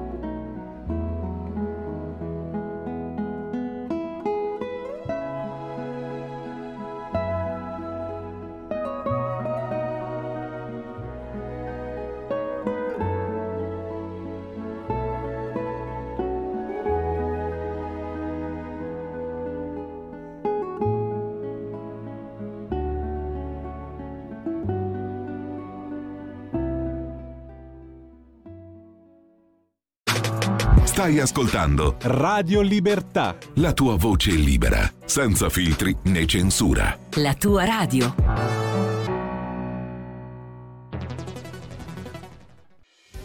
Quotidiano di Sicilia, il quotidiano d'Italia, l'informazione che ribalta i luoghi comuni, una vera visione dei fatti, l'Italia vista da sud. Ogni siciliano che vive in Italia e nel mondo è una risorsa, è protagonista della crescita della nostra nazione Dai forza alla crescita della nostra isola, abbonandoti al QDS digitale più archivio a soli 99 euro annui. Quotidiano di Sicilia, il quotidiano d'Italia, una scelta di valore.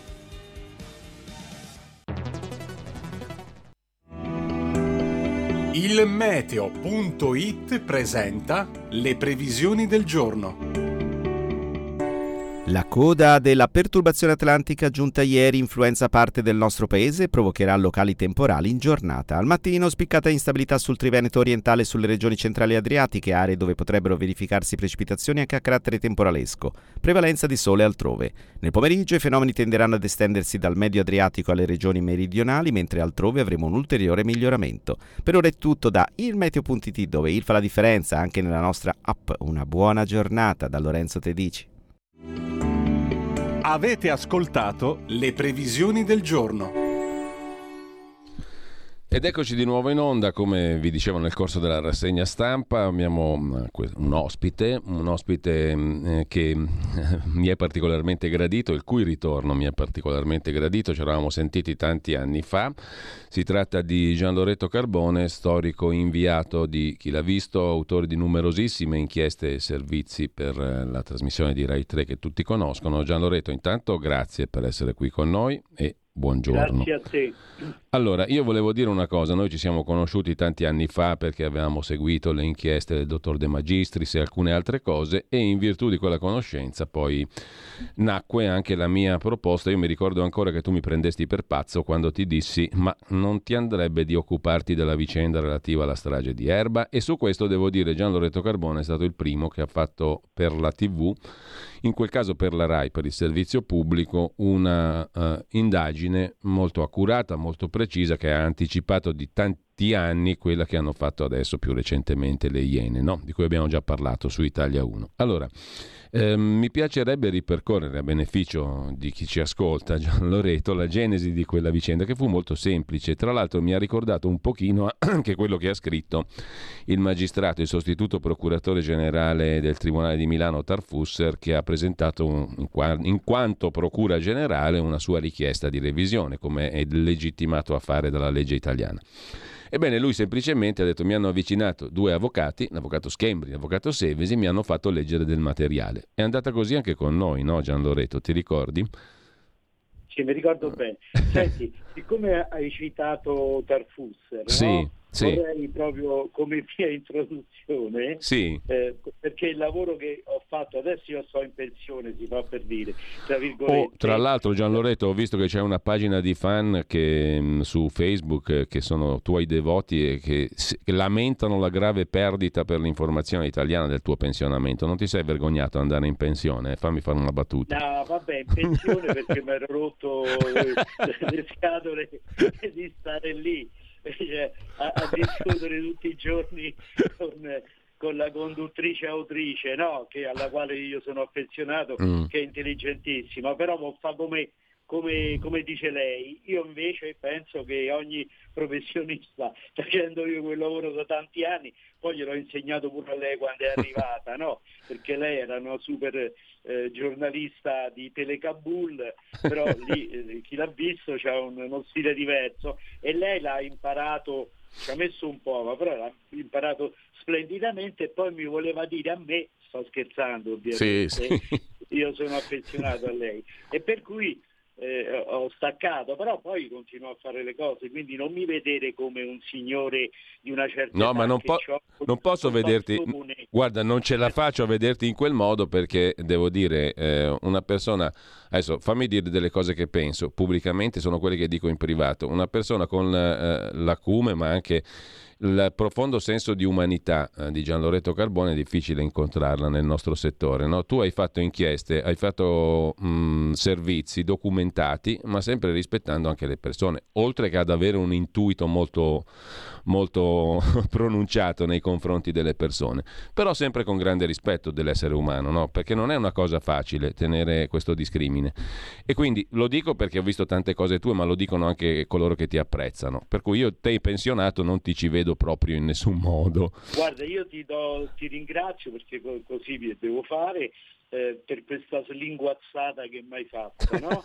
però ti dico che per me cioè, il, il, mio modo di lavorare è naturale per mm. me la, la, lavorare così, non posso lavorare in un altro modo. Io ho avuto pure grossi problemi per avere questa attitudine particolare al lavoro, Immagino. perché a me mi è, mi è capitato di, eh, di, di intrecciare rapporti profondi con mostri sui quali io stavo indagando perché sapevo che avevano commesso uno e più delitti mm. e mi è successo che mi sono affezionato e, e sono casini. Eh, immagino. Queste cose. Eh, Però allora... fammi dire un'altra cosa da slinguazzamento, un'altra cosa che, che, ha contraddistinto sempre il tuo lavoro, e non parlo solo di chi l'ha visto, ma anche delle altre, delle altre cose di cui ti sei occupato, per chi l'ha visto, eh, non parlo solo di erba, volevo dire di tutte le cose che hai fatto, è l'attenzione al dato, no? dove c'è un punto di domanda, uno se le fa esatto. le domande, non è che le trascura. Esatto. Senti, io ti, ti, volevo fare una piccola premessa sì. che poi significa sì, entrare sì. Nel, nel, nostro discorso appieno.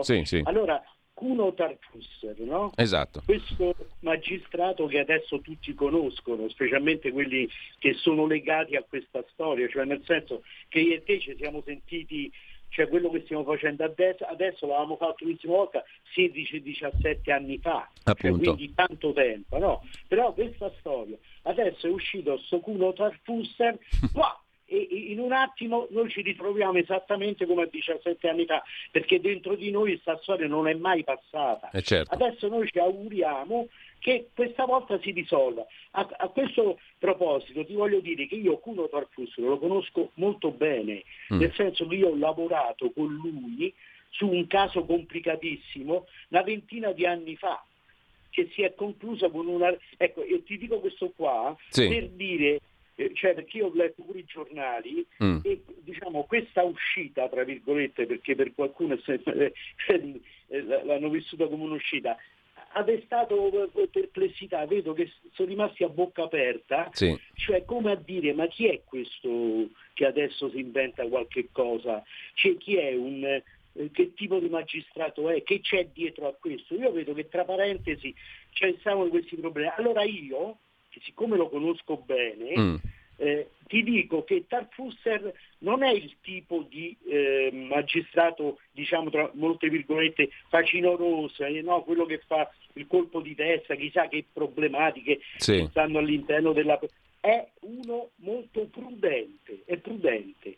Io l'ho conosciuto, ho fatto insieme a lui, cioè nel senso che la procura di Bolzano sì. eh, indagava su un tal Klaus Butz, che poi si è rivelato un assassino della moglie e, e, una, e, della moglie che si era fatto 30 anni dopo a Bolzano e, e io l'ho, sì. visto, l'ho, l'ho, inseguito, sono riuscito, penso l'unico giornalista italiano che è riuscito ad entrare dentro a un carcere tedesco.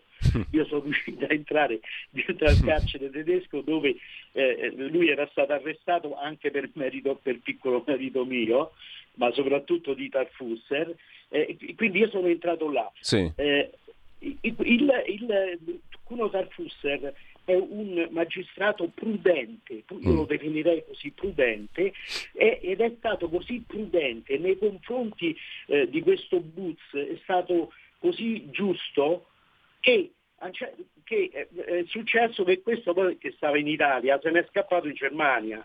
E allora Darfusser ha chiesto il rogatorio all'interrogatorio, mm. ha mandato tutta la documentazione eh, a Erding, stava eh, questo Boots, perché lo interrogassero per conto della Procura sì. di Bolzano. Quelli l'hanno interrogato e poi l'hanno arrestato e gli hanno dato l'ergastolo lo, loro, per cui dal Fussere ci è rimasto pure male. Però questo lo dico per dire che lui Sì, sì. è una persona che quando fa una cosa, ma prima ci pensa, ci pensa, ci pensa. Allora la, la conoscenza che lui ci ha avuto con questo caso, cioè è- per lui è stato uno shock che si vede dalle cose che lui ha Eh sì. scritto. Sì. Cioè quella cosa che dice che la- la- diciamo, il- il- l'ergastolo eh, eh, sia frutto di prove maturate in un contesto Malato, malato, malato. di confessioni false. Mm. Ma, ma manco io le ho dette le cose così. Cioè che io poi non ho problemi, tu mi conosci, no? Certo, ma tu certo. pure. Beh, questo è un procuratore generale che usa queste parole. Quindi a me questo mi dà, una- mi dà un, un senso di sicurezza perché so che lui non è facinoroso, è uno serio. Mo vediamo un attimino eh, le due signore procuratrici, l'avvocata dello Stato e la procuratrice che dicono, però intanto questo caso adesso è riesploso Mm. e ci ha messo poco, perché io ce l'ho sempre dentro alla capoccia Eh beh. eh, questo caso. Ecco. No, beh, ma Eh, guarda, ehm, a me mi impressionò il fatto che anche tu partisti come il dottor Tarfusser eh, da ciò che era stato raccontato, detto fino ad allora, no? Eh, poi invece approfondendo e studiando le carte ti sei fatto un'opinione diversa e ti sei fatto un sacco di domande che sono poi state condensate in una prima puntata di un servizio che andò in onda prima della pronuncia di Cassazione, prima del maggio del 2011, molto proprio su, prima, su- molto, eh, molto prima. dopo l'arresto. Esatto. Cioè io sono intervenuto quasi subito, cioè loro erano stati arrestati da poco. Cioè, quindi la Cassazione, i processi sono arrivati dopo, però sono stati importanti pure per capire il caso il- i processi. eh. Eh. Se, se vuoi sicuramente poi ne, ne parleremo di questo. De- de- del, del, mares- del luogotenente Gallorini, Mm. che per me è l'anima sinistra di tutta questa storia, che davanti al giudice nel processo sostiene che lui, interrogando Frigerio, non ha mai fatto il nome eh, di, di, di Rosa e di Olindo. Cioè Ecco. io quando- Siccome que- stanno le registrazioni che io mi sono sentite tutte quante, io sono saltato, scandalizzato di fronte a questa cosa.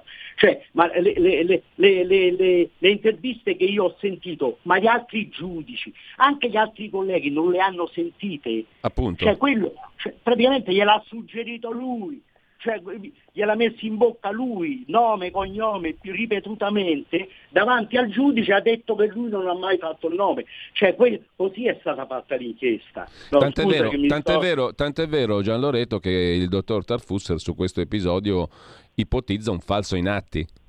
E certo, quelle, quelle parole dure che ho, t'ho letto prima e che tu hai letto e conosci, cioè, eh, se- a- lui lo stesso scandalo che, che- che ho, che ho eh, provocato, sì, che ho sentito io leggendo quello, lui la- la- la- cioè perché lui è rimasto abbacinato e vogliamo parlare delle confessioni, le confessioni.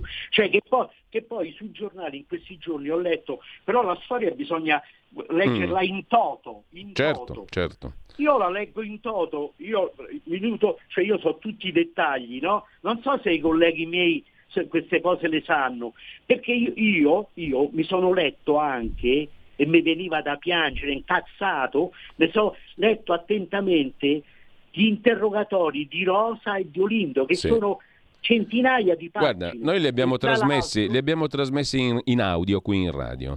eh, esatto. Mm. E, e tra l'altro, eh, diciamo, eh, le cose che sono arrivate a me, credo a te anche, poi sono state, non è che sono quelle, cioè c'è stato qualcuno che le ha tagliato perché erano troppe, hanno detto che ci hanno tolte le, le parti che non contavano. A me, cioè, io vorrei sempre eh, eh, avere i documenti come sono, poi lo giudico io se Appunto. una parte è importante o no. Ma, ma i, i- i nostri colleghi, ma se le, le hanno lette?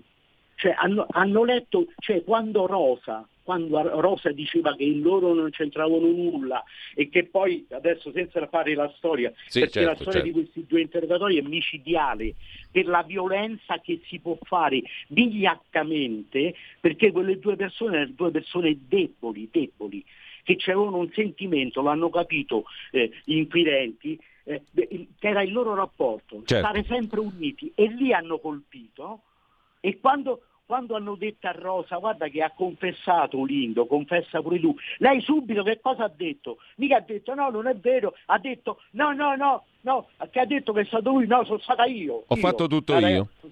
Ho fatto tutto io, alta un, un metro e venti. Sì, a appunto. martellate, a- a- ci hanno spaccato la, la- la testa a, a quattro persone coltellate, la- l'ha fatta lei e lei, il punto, volevo arrivare a questo, Sì. perché io inviterei tutti i, i- eh, diciamo, i colleghi e tutte le persone che possono a, ri- a leggersele queste cose e lì, lì, lì praticamente si risolve Sì. ogni problema. Quando, quando la, la, eh, Rosa ha detto ma io non so che di, hanno discusso, eh, alla fine eh, quelli, quelli che li interrogavano, carabinieri, poi magistrati pure sono intervenuti, eh, cioè lei ha detto, gli dicevano ma no, ma Lindo ha detto, ha detto ma ditemi le cose che ha detto Lindo, leggetemi le cose. E io E dico sì. hanno- Mm. gli hanno letto le cose che ha detto Lindo e, e lei ha detto è così, è andato così, hanno- Sì. cioè così sono stati fatti gli interrogatori. Lo sa la gente questo qua. Ecco, questo qui probabilmente è il motivo per cui il dottor Tarfusser usa l'aggettivo malato per definire questo contesto, no? Esatto, esatto, esatto.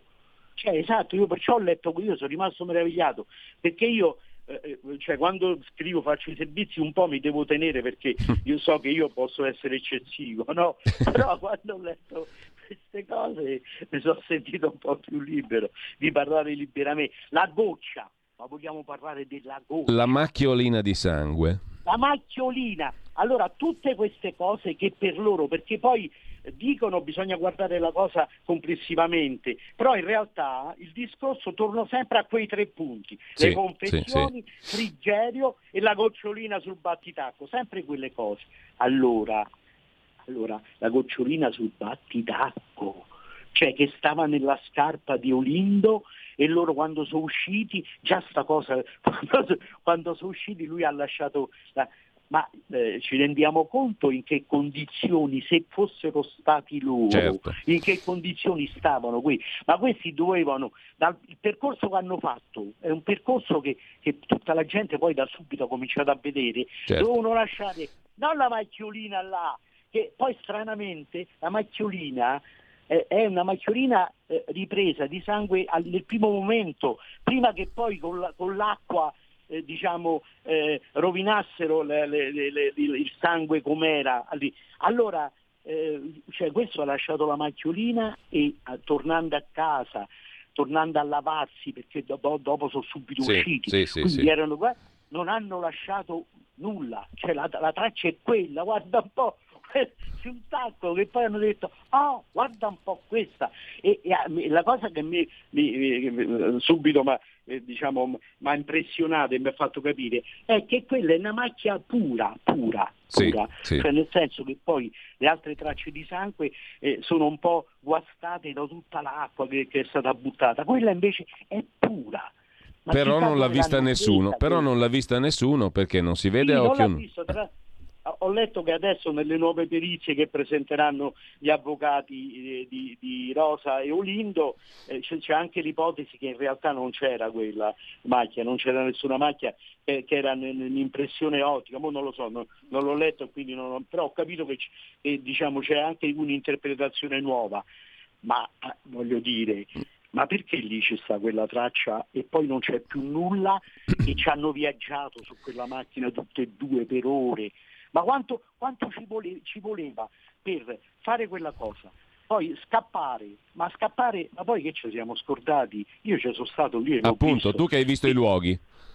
Ah. Io ho visto i luoghi, ma la- la- la- quando loro dicono bisogna guardare Allora, come facevano, come facevano Gian Loretto a scappare nel momento in cui l'ultima vittima è ancora viva perché grida aiuto, aiuto e la sentono è in viva e tanti? grida aiuto. Eh, grida come fai, aiuto e- co- e- come e fai a scappare e da lì? Uccisa, e viene uccisa con 34 coltellate e 8 sprangate. E secondo, il, secondo i giudici, eh, secondo il PM, secondo il signor Gallorini, praticamente lei è stata colpita all'inizio delle scale, perché come si svolge lì? Che loro scendono, eh, se- hanno sentito dei rumori, però stanno scendendo col cane e davanti al pianerottolo lui, Frigerio, apre la porta dell'appartamento, apre la porta e lì in quel momento, cioè lui dopo dirà, dopo il lavaggio del cervello, che ha visto Olindo mm. dopo tanto tempo, e questo qua gli, gli, gli dà la coltellata e, la, e, la, e la, la, moglie che fa? La moglie se ne torna sopra, no? Ecco, secondo loro queste 34 coltellate, 8 sprangate, gliele danno sulle scale mentre lei, lei va via sì. e non c'è sta una goccia di sangue per le scale.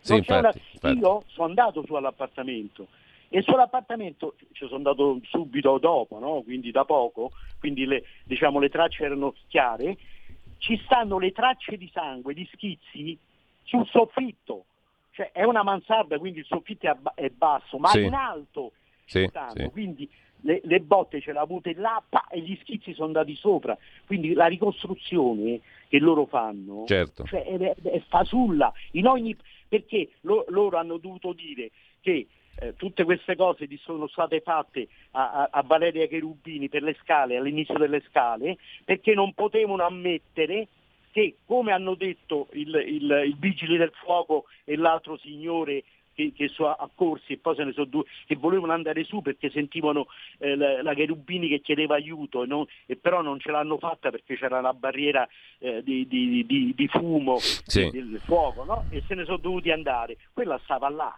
E quindi se, se lei ancora chiedeva aiuto, le 34 coltellate che praticamente gli impedivano di parlare, di fare quasi, e le 8 sprangate, ancora non ce l'aveva avuto qualcosa. Certo eh, e quindi gli cambia tutto. Tutte queste cose, cioè, ma basta, non è che ci vuole altro.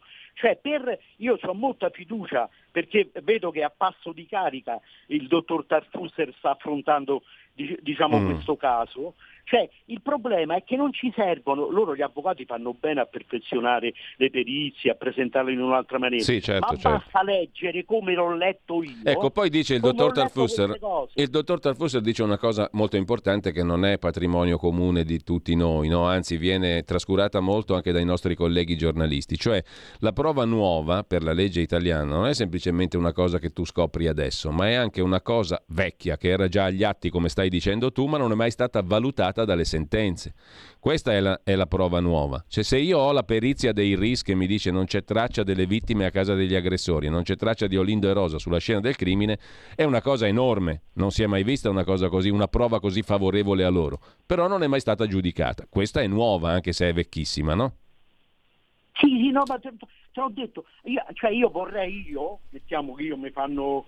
Eh, eh, perito onorario e voglio, io vorrei leggere insieme al, al, al, se si riapre il caso, insieme al magistrato, insieme leggere le, i, i, testi sì, sì, del, sì. De, delle confessioni. Hai perfettamente ragione.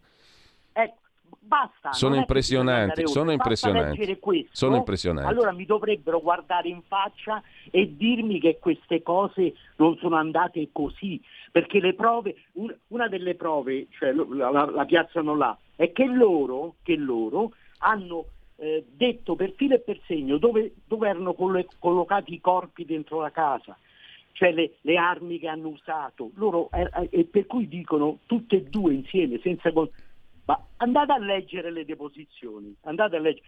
Ma cioè, eh, Rosa a un certo punto si, si, è sentita tormentata, gli hanno detto no ma Olindo ha, spe- ha spiegato bene e quella ha detto vabbè leggetemelo, leggete, io, io, sottoscrivo, è andato sì, così come ha sì, detto. Sì. Ma anche Olindo, Olindo eh, cioè, che, che, no, che, non è semplice eh, allora, come, come Rosa.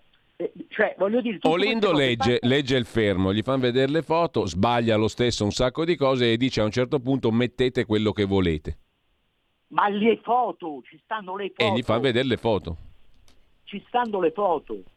Cioè, è, è, una cosa scandalosa. Cioè, a me quello che mi fa, adesso mi sta partendo la parolaccia, ma forse non so se la devo dire. cioè, quello, quello, che mi fa incazzare, questa è una semi parolaccia, eh, sì. poi, eh, è che questa cosa che io ho letto, che tu hai letto, che hai mandato, hai fatto ascoltare, cioè quelli che scrivono le, in questi giorni, ma loro non sanno nulla, no. perché loro dicono, vabbè, una cosa di 30 anni fa, ma che andiamo a rimettere? È, è, è come a dire che l'uomo non è, dire che, che Olindo e Rosa eh, non sono innocenti, per la maggior parte delle persone è come dire guarda che non è vero che gli americani sono andati sulla Luna. Eh, certo, certo.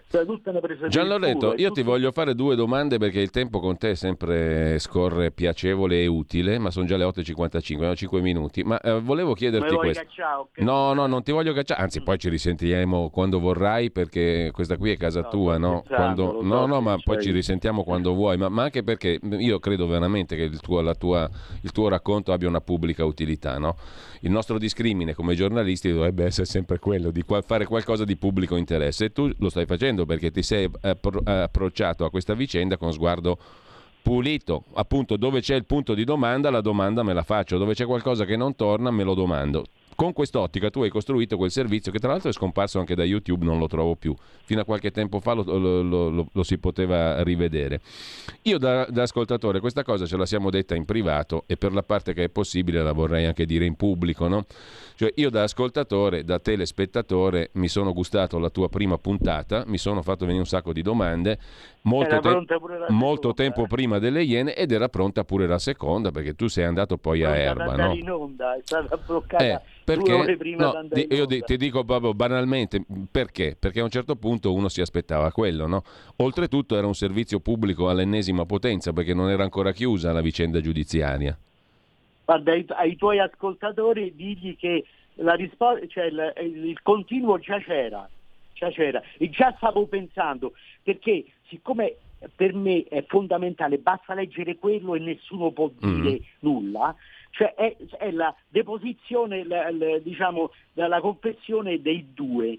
Però quella è un po' complicata perché sono tante tante pagine e lì devi seguire l'evoluzione del rapporto di, di, di questi bastardi che, che, hanno fatto questa cosa nei confronti di due persone semplici. Sì. È facile prendere sì. terrorizzare una come Rosa. Lì poi si è, si è, aggiun- si è arrivati alla promessa, alla promessa che loro hanno accettato di confessare, di essere arrestati, però poi puntavano a stare insieme. Sì, sì, eh, esatto. allora eh, hanno detto ma possiamo stare nello, nello, nello stesso eh, carcere. Si sono buttati pure nella stessa cella. Poi c'era pure una cosa che non ho trovato da nessuna parte, se, se possiamo dormire nello stesso letto. Sì. Ma queste sono le persone sì, sì. che loro hanno violentato e, e, li hanno terrorizzati e gli hanno fatto dire quello che gli serviva a loro. Allora questo bisogna leggere. E Tarfusser, da come ha cominciato, lui è rimasto sconvolto come a me allora da queste cose e io addirittura stavo preparando già la terza puntata eh. che era complicata. E perché, perché si ferma tutto? Perché mi si ferma tutto, tu mi fai sempre questa domanda. Eh sì, per forza, da spettatore, io da cittadino, io me lo domando. Guarda, a questa domanda io ti, ti posso rispondere solo una cosa. Lì è arrivato un ordine di fermare tutto.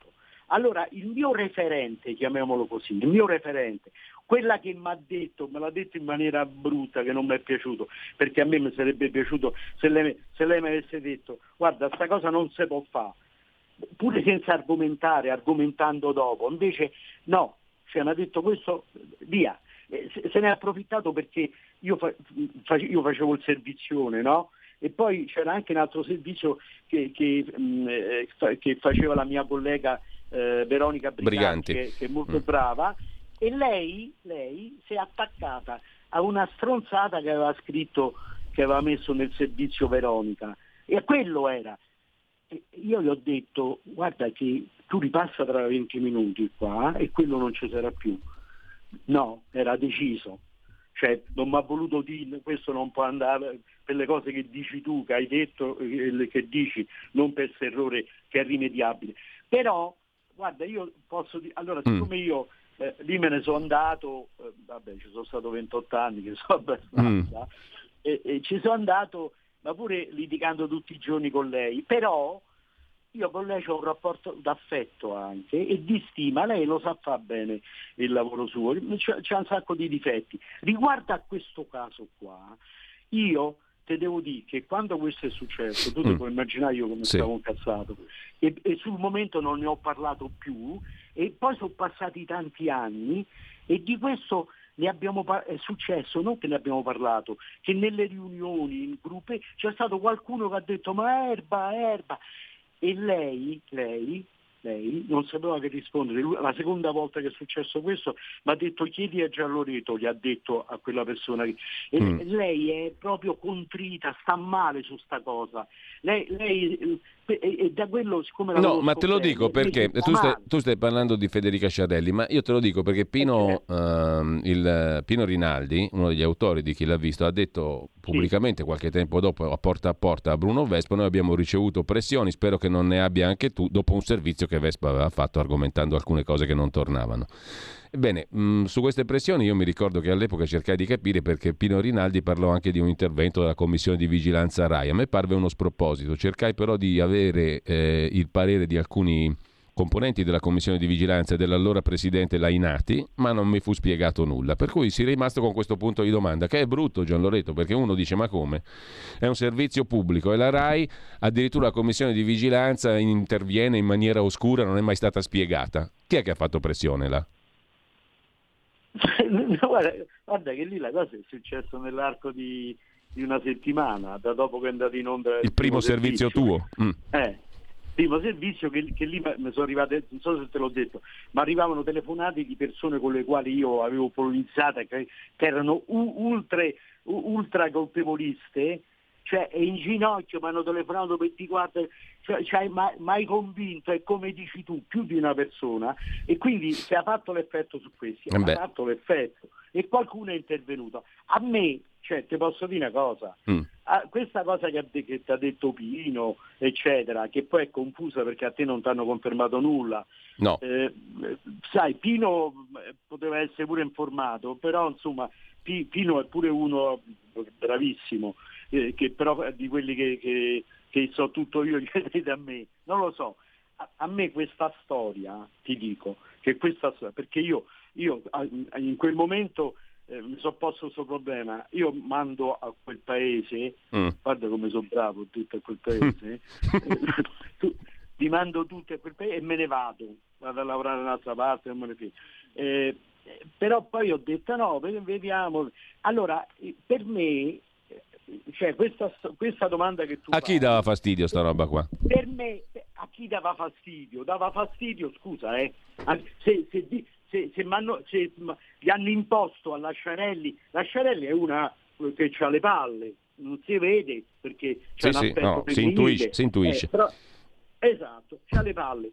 Quindi se Lasciarelli eh, ha, ha, subito, io eh, posso pure us- uh, usare questo verbo, perché l'ho capito nel corso degli anni. Io non ho mai fatto con lei una cosa, però sono successe, alcuni poi la conosco io dalla faccia.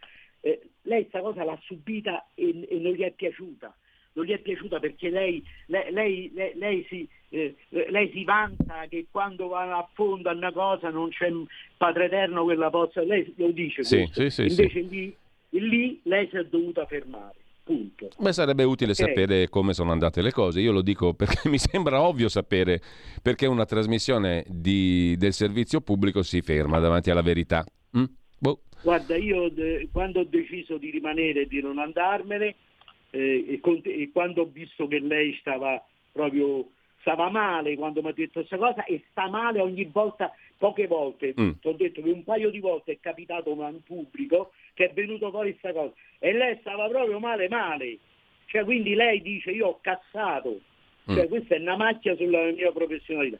A me me basta. Beh, già Loreto, per il momento noi... La realtà è che ci hanno bloccato. Certo. La realtà è che ci hanno bloccato. Quindi la, la, diciamo, la, la, conseguenza che uno può tirare da questo è che quella cosa che, io, che noi stavamo facendo, noi come trasmissioni e io in particolare, dava fastidio a qualcuno, al punto che sono subito intervenuti, intervenuti e, e, hanno imposto a una persona che è la Cerelli, che è una che non si fa imporre nulla, che ha deciso, perché lei, sì, lei sì, ha sì, sì. il servizio mio prima che andassi in onda, l'ha visto lei, l'avvocato, non è che vanno i, i servizi eh beh, certo, alla cieca. La vedono, il dirigente della RAI, mm. l'hanno visto tutti e mi hanno detto che era bello e poi hanno visto pure il secondo, non mi hanno detto nulla, ma era meglio del primo e quelli in preparazione erano ancora meglio, ma hanno bloccato.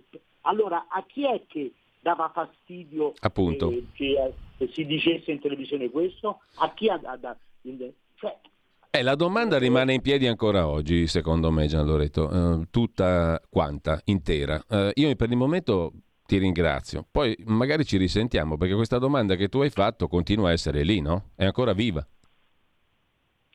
Sì, sì, è ancora viva, vabbè, non lo so se, se è viva ancora. Eh, so se, la domanda ci sta tutta perché non c'è stata risposta, quindi è ancora lì. Il problema è che c'ero io allora a combattere, poi dopo di questa cosa non si è più parlata e non è che poi c'è sta qualcuno che, che, che lì eh, solleva il problema, capito che voglio dire? Però comunque rimane questo fatto, rimane, quello è un fatto oggettivo. Certo. È un fatto oggettivo che qualcuno ha chiesto a una trasmissione importante di Rai 3 di non mandare in onda il, continuo di quello che era andato in onda. Questo è un fatto. Bene, a me piacerebbe il nome e il cognome di questo qualcuno o di questi qualcuni. Eh, comunque io ti ringrazio per il momento, poi mi piacerebbe se tu sei d'accordo tornare con te, magari una volta ancora ci sentiamo, per, perché tu hai colto delle cose anche andando a erba eh, che secondo me arricchiscono quell'aggettivo malato che ha usato il procuratore Tarfusser. Però magari ne parliamo un'altra certo, volta. Certo. Per il momento Va io ringrazio Gian Loreto Carbone, grazie mille davvero e a presto allora Gian Loreto, buona settimana. Io ringrazio te. Ciao, ciao. Grazie.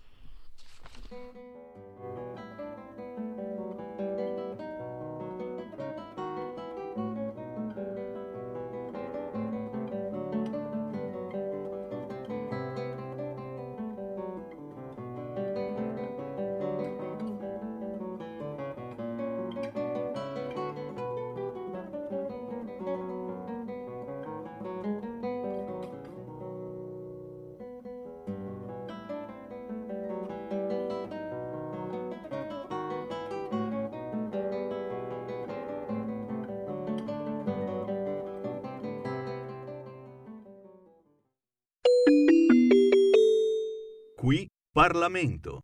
Eccoci qua, con un po' di ritardo, eh, con noi come tutti i lunedì, e lo ringrazio Riccardo Molinari, capogruppo della Lega alla Camera, segretario della Lega in Piemonte. Riccardo, grazie e scusami per questo slittamento temporale.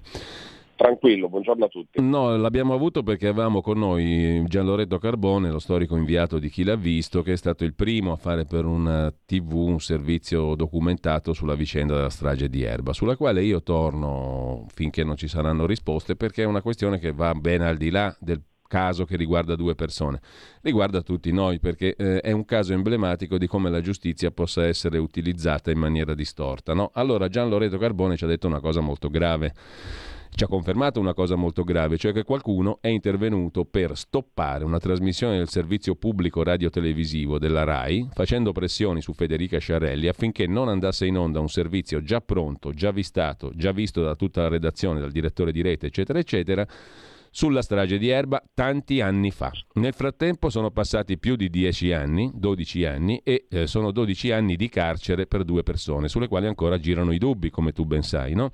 Eh, allora, questo qui è un fatto di rilievo. Io all'epoca eh, chiesi a Johnny Crosio della Lega e al, e al deputato e al parlamentare di Forza Italia Lainati, che era presidente della commissione di vigilanza RAI, se rispondesse al vero quello che aveva dichiarato uno degli autori di chi l'ha visto, cioè Pino Rinaldi, che aveva ricevuto pressioni per non mandare in onda il servizio del collega che abbiamo appena intervistato, no? che ci ha appena parlato, il quale ci ha confermato che questa pressione è arrivata e pesantissima. Allora, per completezza, io direi che forse qui è il caso di far luce, no? Magari un'interrogazione parlamentare ci sta per capire cosa è successo, perché questa, questa mancanza qui ha intanto fatto venir meno un dovere del servizio pubblico, c'era già tutto il servizio pronto.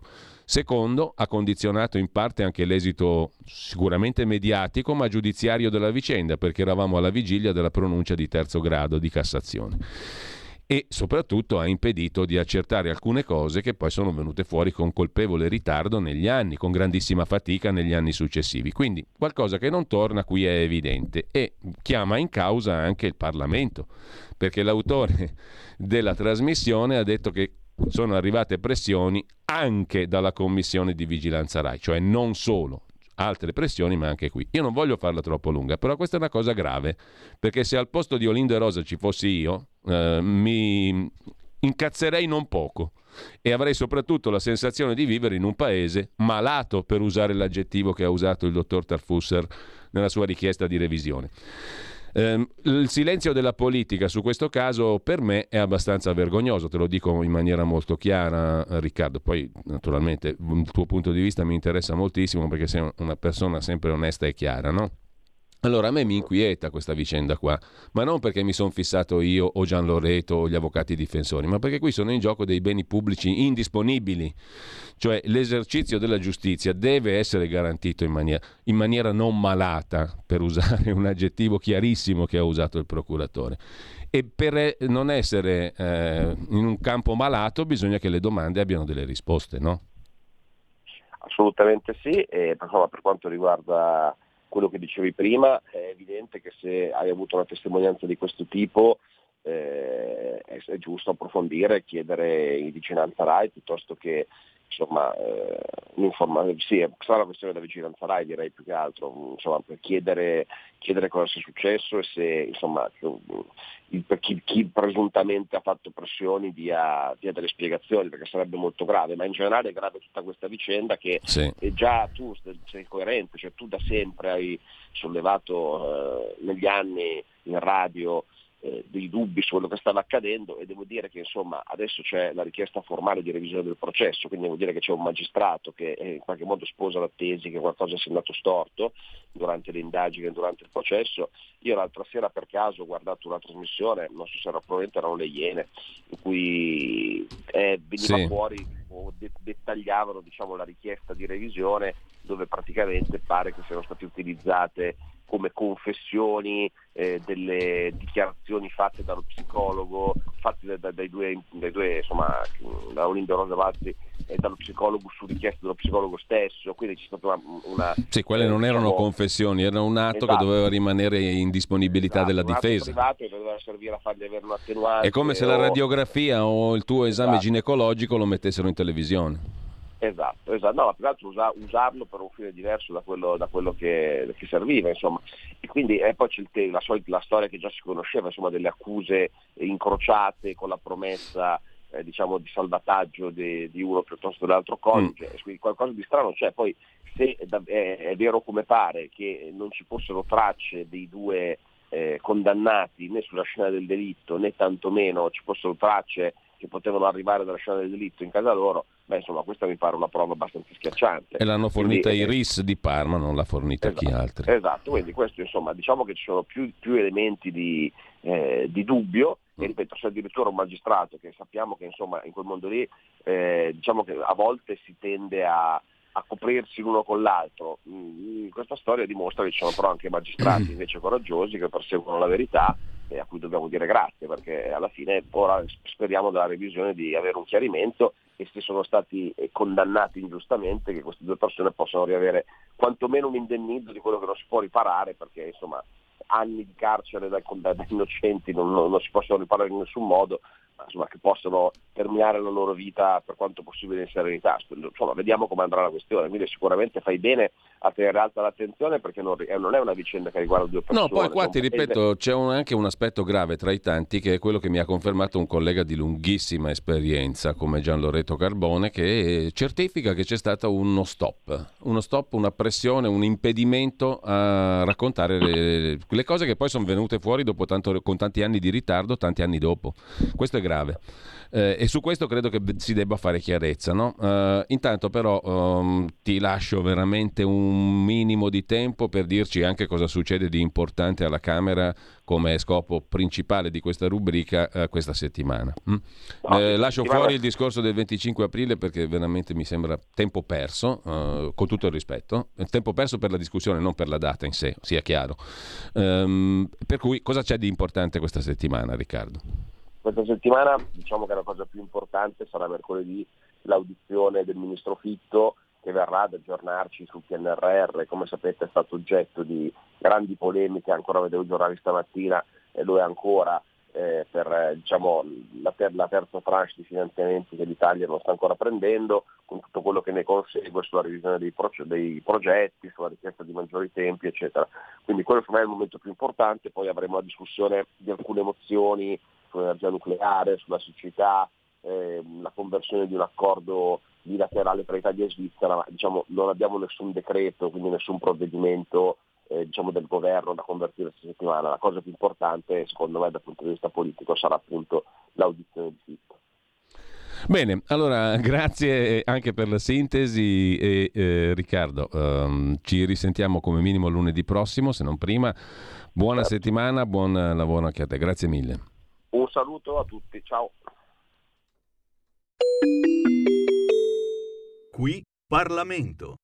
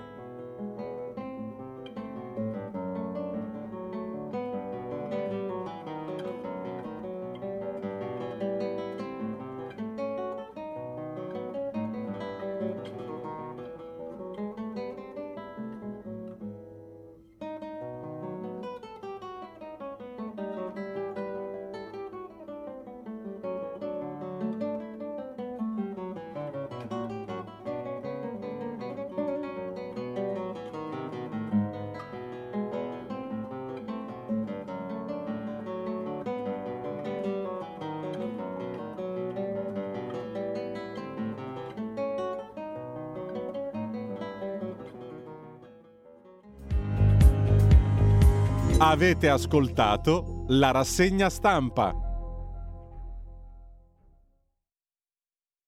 Un nuovo modo per sostenere la tua radio. Visita radiolibertà.net. Ti basta un clic e potrai versare il tuo contributo volontario direttamente online. Potrai donare con ogni tipo di carta di credito, anche prepagata. Ti aspettiamo online su radiolibertà.net. Sostieni la tua radio con il tuo contributo volontario. Radio Libertà. La tua radio. Diamo voce alla nostra gente.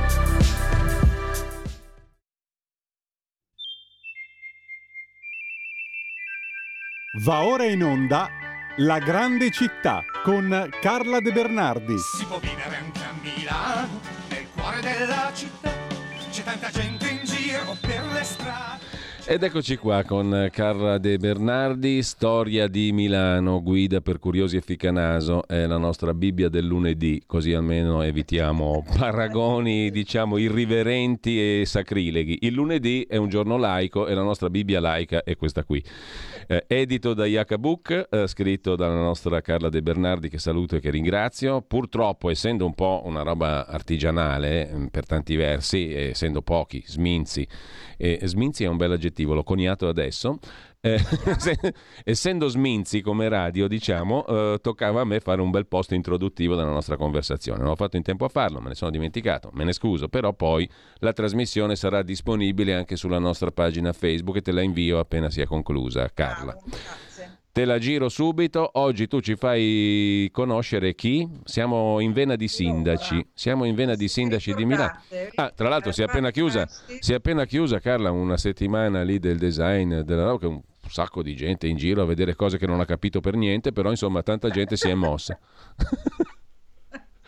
Io sono andato a vedere solo due o tre cose perché quella folla lì, ma c'erano delle code, non puoi sapere. Bestiale, no, io abito vicino all'ex macello di Viale Molise, no? Ah, certo. È, è tra l'altro una, un posto veramente suggestivo e bello. Sono andato per curiosità perché volevo vedere proprio gli spazi più che quello che c'era dentro esposto, no?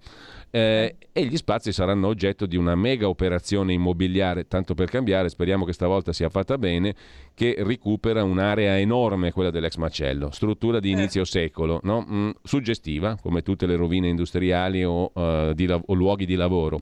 Purtroppo anche, purtroppo anche, triste perché lì sono stati ammazzati decine di migliaia di animali, ma ad ogni modo comunque ehm, il posto in sé è suggestivissimo mm, sì, sì. ed è anche simbolo, andarci, de- ma poi non ce lo fa. è simbolo della nostra Milano perché lì verrà fatta un'operazione immobiliare di recupero enorme, stratosferica. Va lo IED, vanno lo studentato degli studenti del design, vanno anche mh, edilizia sociale, in eh, larga parte edilizia di mercato. Vedremo cosa ne combineranno, però l'area è molto bella.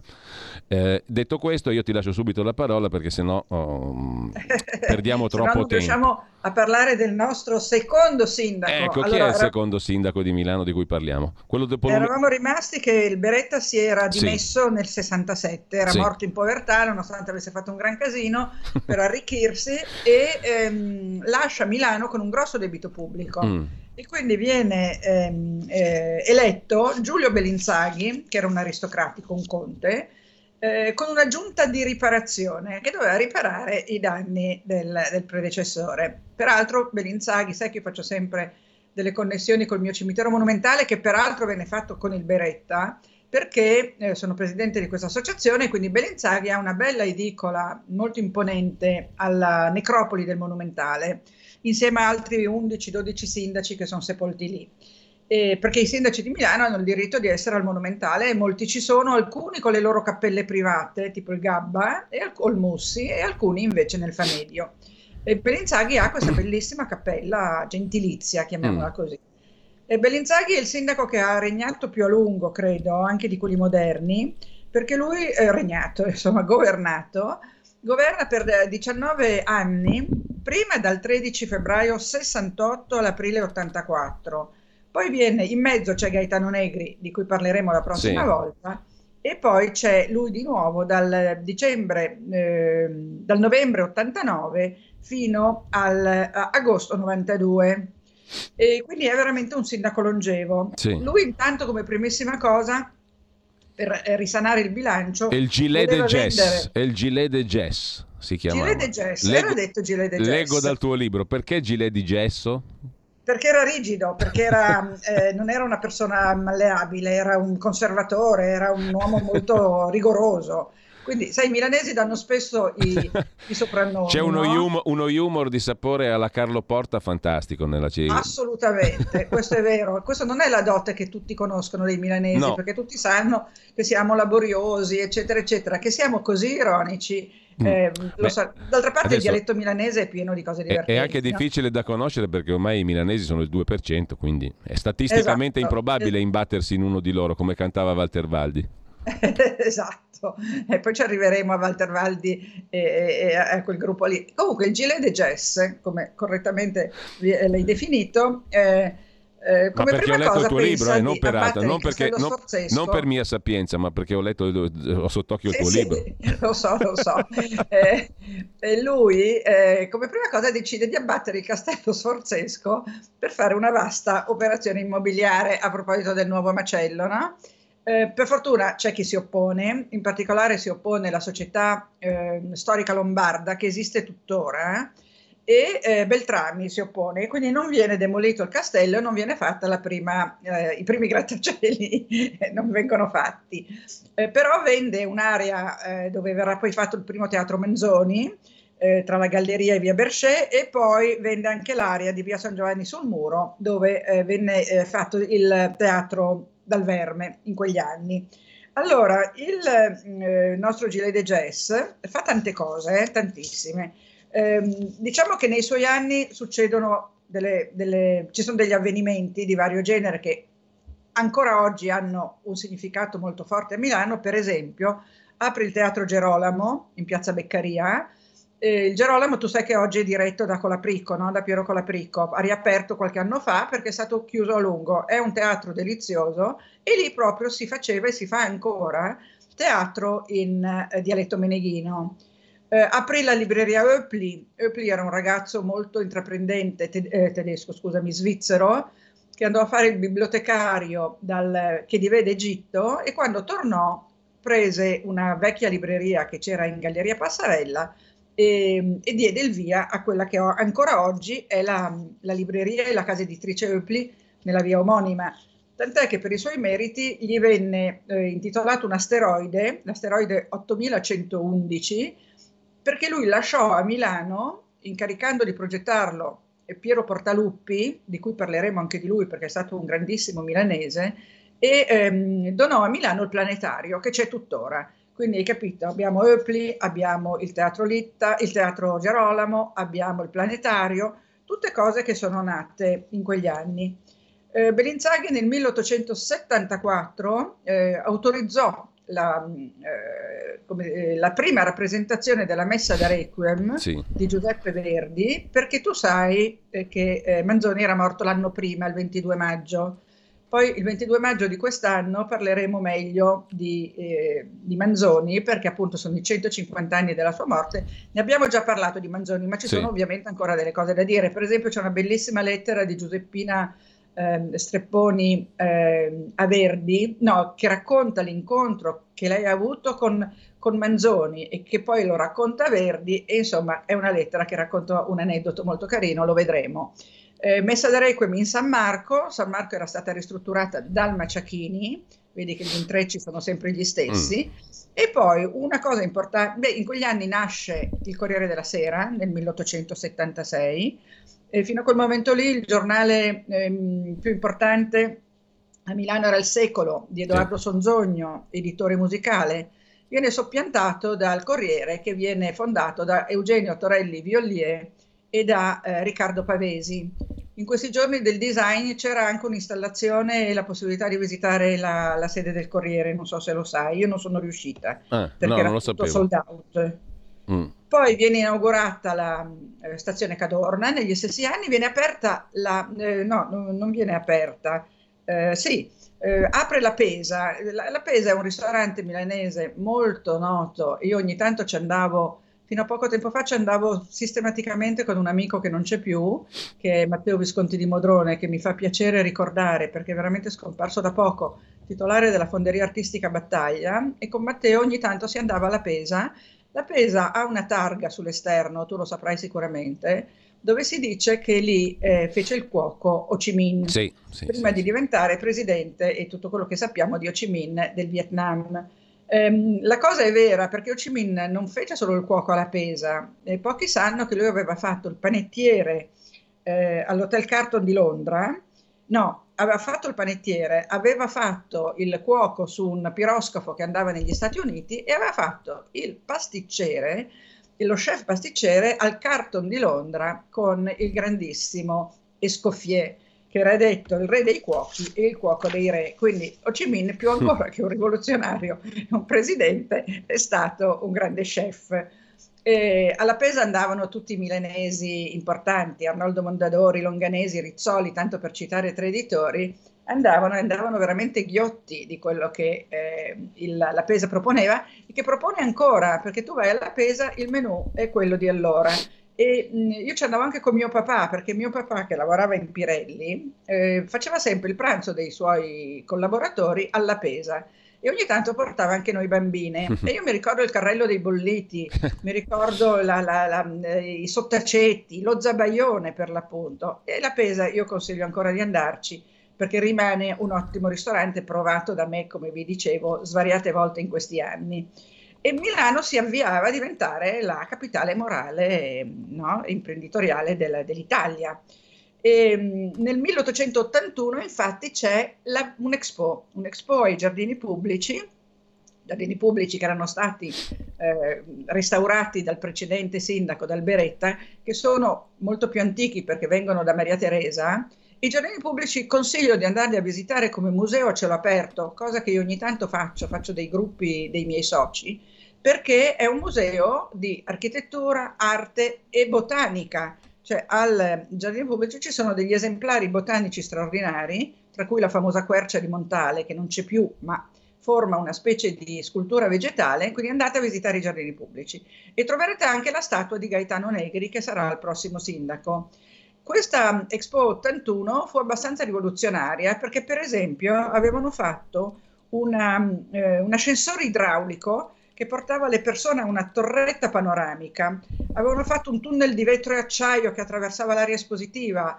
Insomma, ne avevano fatte di, di, di, di grandi innovazioni. All'epoca a Milano c'erano gli Scapigliati, che era un movimento artistico, letterario, eh, culturale molto particolare, di cui magari accenneremo un'altra volta, che organizzarono la indisposizione di belle arti, cioè loro erano degli scatenati, eh, come dire, ribelli, eh, in, in, soprattutto nella scultura, ma anche nella musica. Non so, Boito era uno scapigliato, Puccini esordì scapigliato, e organizzano questa indisposizione di belle arti che trovo geniale. Altre cose che successero, poi mi fermi quando, quando mi devo fermare, tanto di, di eh, Beninzaghi dovremmo parlare anche del secondo sì. mandato. Mm. Allora apre il Savini in galleria e sai chi fece il Savini? Lo chi? fece Ulisse Stacchini, che era eh, il progettista della stazione centrale. Ehm, e, e, anche il progettista poi sarà del primo, del primo stadio di San Siro. Eh, viene creata la, la, la, la eh, vengono create le prime ippotranvie, cioè i tram a cavallo, e Piazza del Duomo diventa il diciamo, l'hub, l'hub si direbbe oggi, eh sì. di tutte le, eh, le strade eh, tranviarie a cavalli.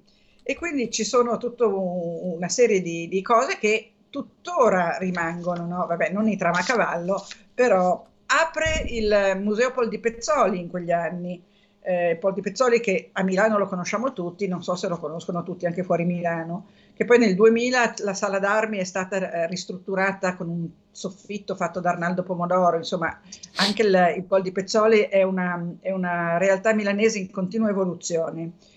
Venne promulgato il regolamento per, del Famedio per ehm, ricordare nel Pantheon milanese i grandissimi personaggi e il primo a entrare fu proprio il nostro Manzoni. Eh, e, quindi e, e, qua, come... e, qua, dobbiamo fermarci, Carla. Ecco, mm. Ci fermiamo solo su una cosa, sì. che quando lui nel 1873 riannette i corpi santi, perché questa fu una cosa molto importante perché divenne Milano, divenne la grande Milano. I corpi santi erano stati creati da eh, Giuseppe II, sconnessi da Napoleone, riconnessi da, da, nel 73 dal nostro, dal nostro Beninzaghi e quindi ripartiremo da qui. Carla, ti dico una cosa che ti interessa di sicuro perché tu sei anche una grande camminatrice. Alle ore 12 il nostro Maurizio Bolognetti dalla Basilicata ci parla di una iniziativa, è stato sottoscritto il 20 aprile scorso un protocollo di intesa promosso dal Club Alpino Italiano, sostenuto da tanti altri, compresi i sindaci della Basilicata interessati alla questione, il percorso Basilicata Coast to Coast, che è un cammino di 165 km certo, in Lucania. Molto bello nella Valle del Sini. Dalle ore 12 alle 13 ce ne parla Maurizio Bolognetti qui su Radio Libertà. Se Te lo volevo dire casa, perché sicuramente mi connetto. Tu hai scritto anche molte cose e hai documentato, fatto molte foto di questi cammini. Eh, per non cui... quello lì in particolare, ma io ho fatto Bari-Matera a piedi, il cammino materano. Quindi Beh, sono andata dalla da Puglia alla Basilicata. Eh, quello lì, il cost to cost, non l'ho fatto. Sì, ma anche perché è fresco nuovo. Eh. Il 20 aprile scorso è stato presentato il protocollo ah, di ecco, intesa. vedi, no, perché ce n'era un mm. altro, allora non era questo, ma insomma, sai che continuano ad aprire dei cammini. Cosa vuol dire aprire un cammino? È una cosa seria, cioè tu per eh aprire certo. un cammino devi fare la segnaletica, mettere il cammino in sicurezza, eh fare sì. una guida, garantire l'ospitalità. Non è che apri un cammino così, dice sai ho aperto un cammino. Quindi immagino che abbiano fatto tutte queste cose. Eh sì, mi, sì, mi connetto senz'altro. Alle ore 12 il cammino sulla via istmica nella Valle del Sinni, Basilicata istmica. coast to coast. Sì, poi si spiegherà il perché Fantastico. dell'istmica.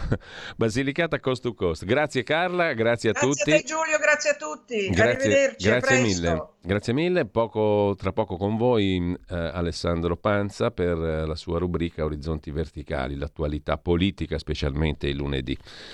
Buon ascolto a tutti.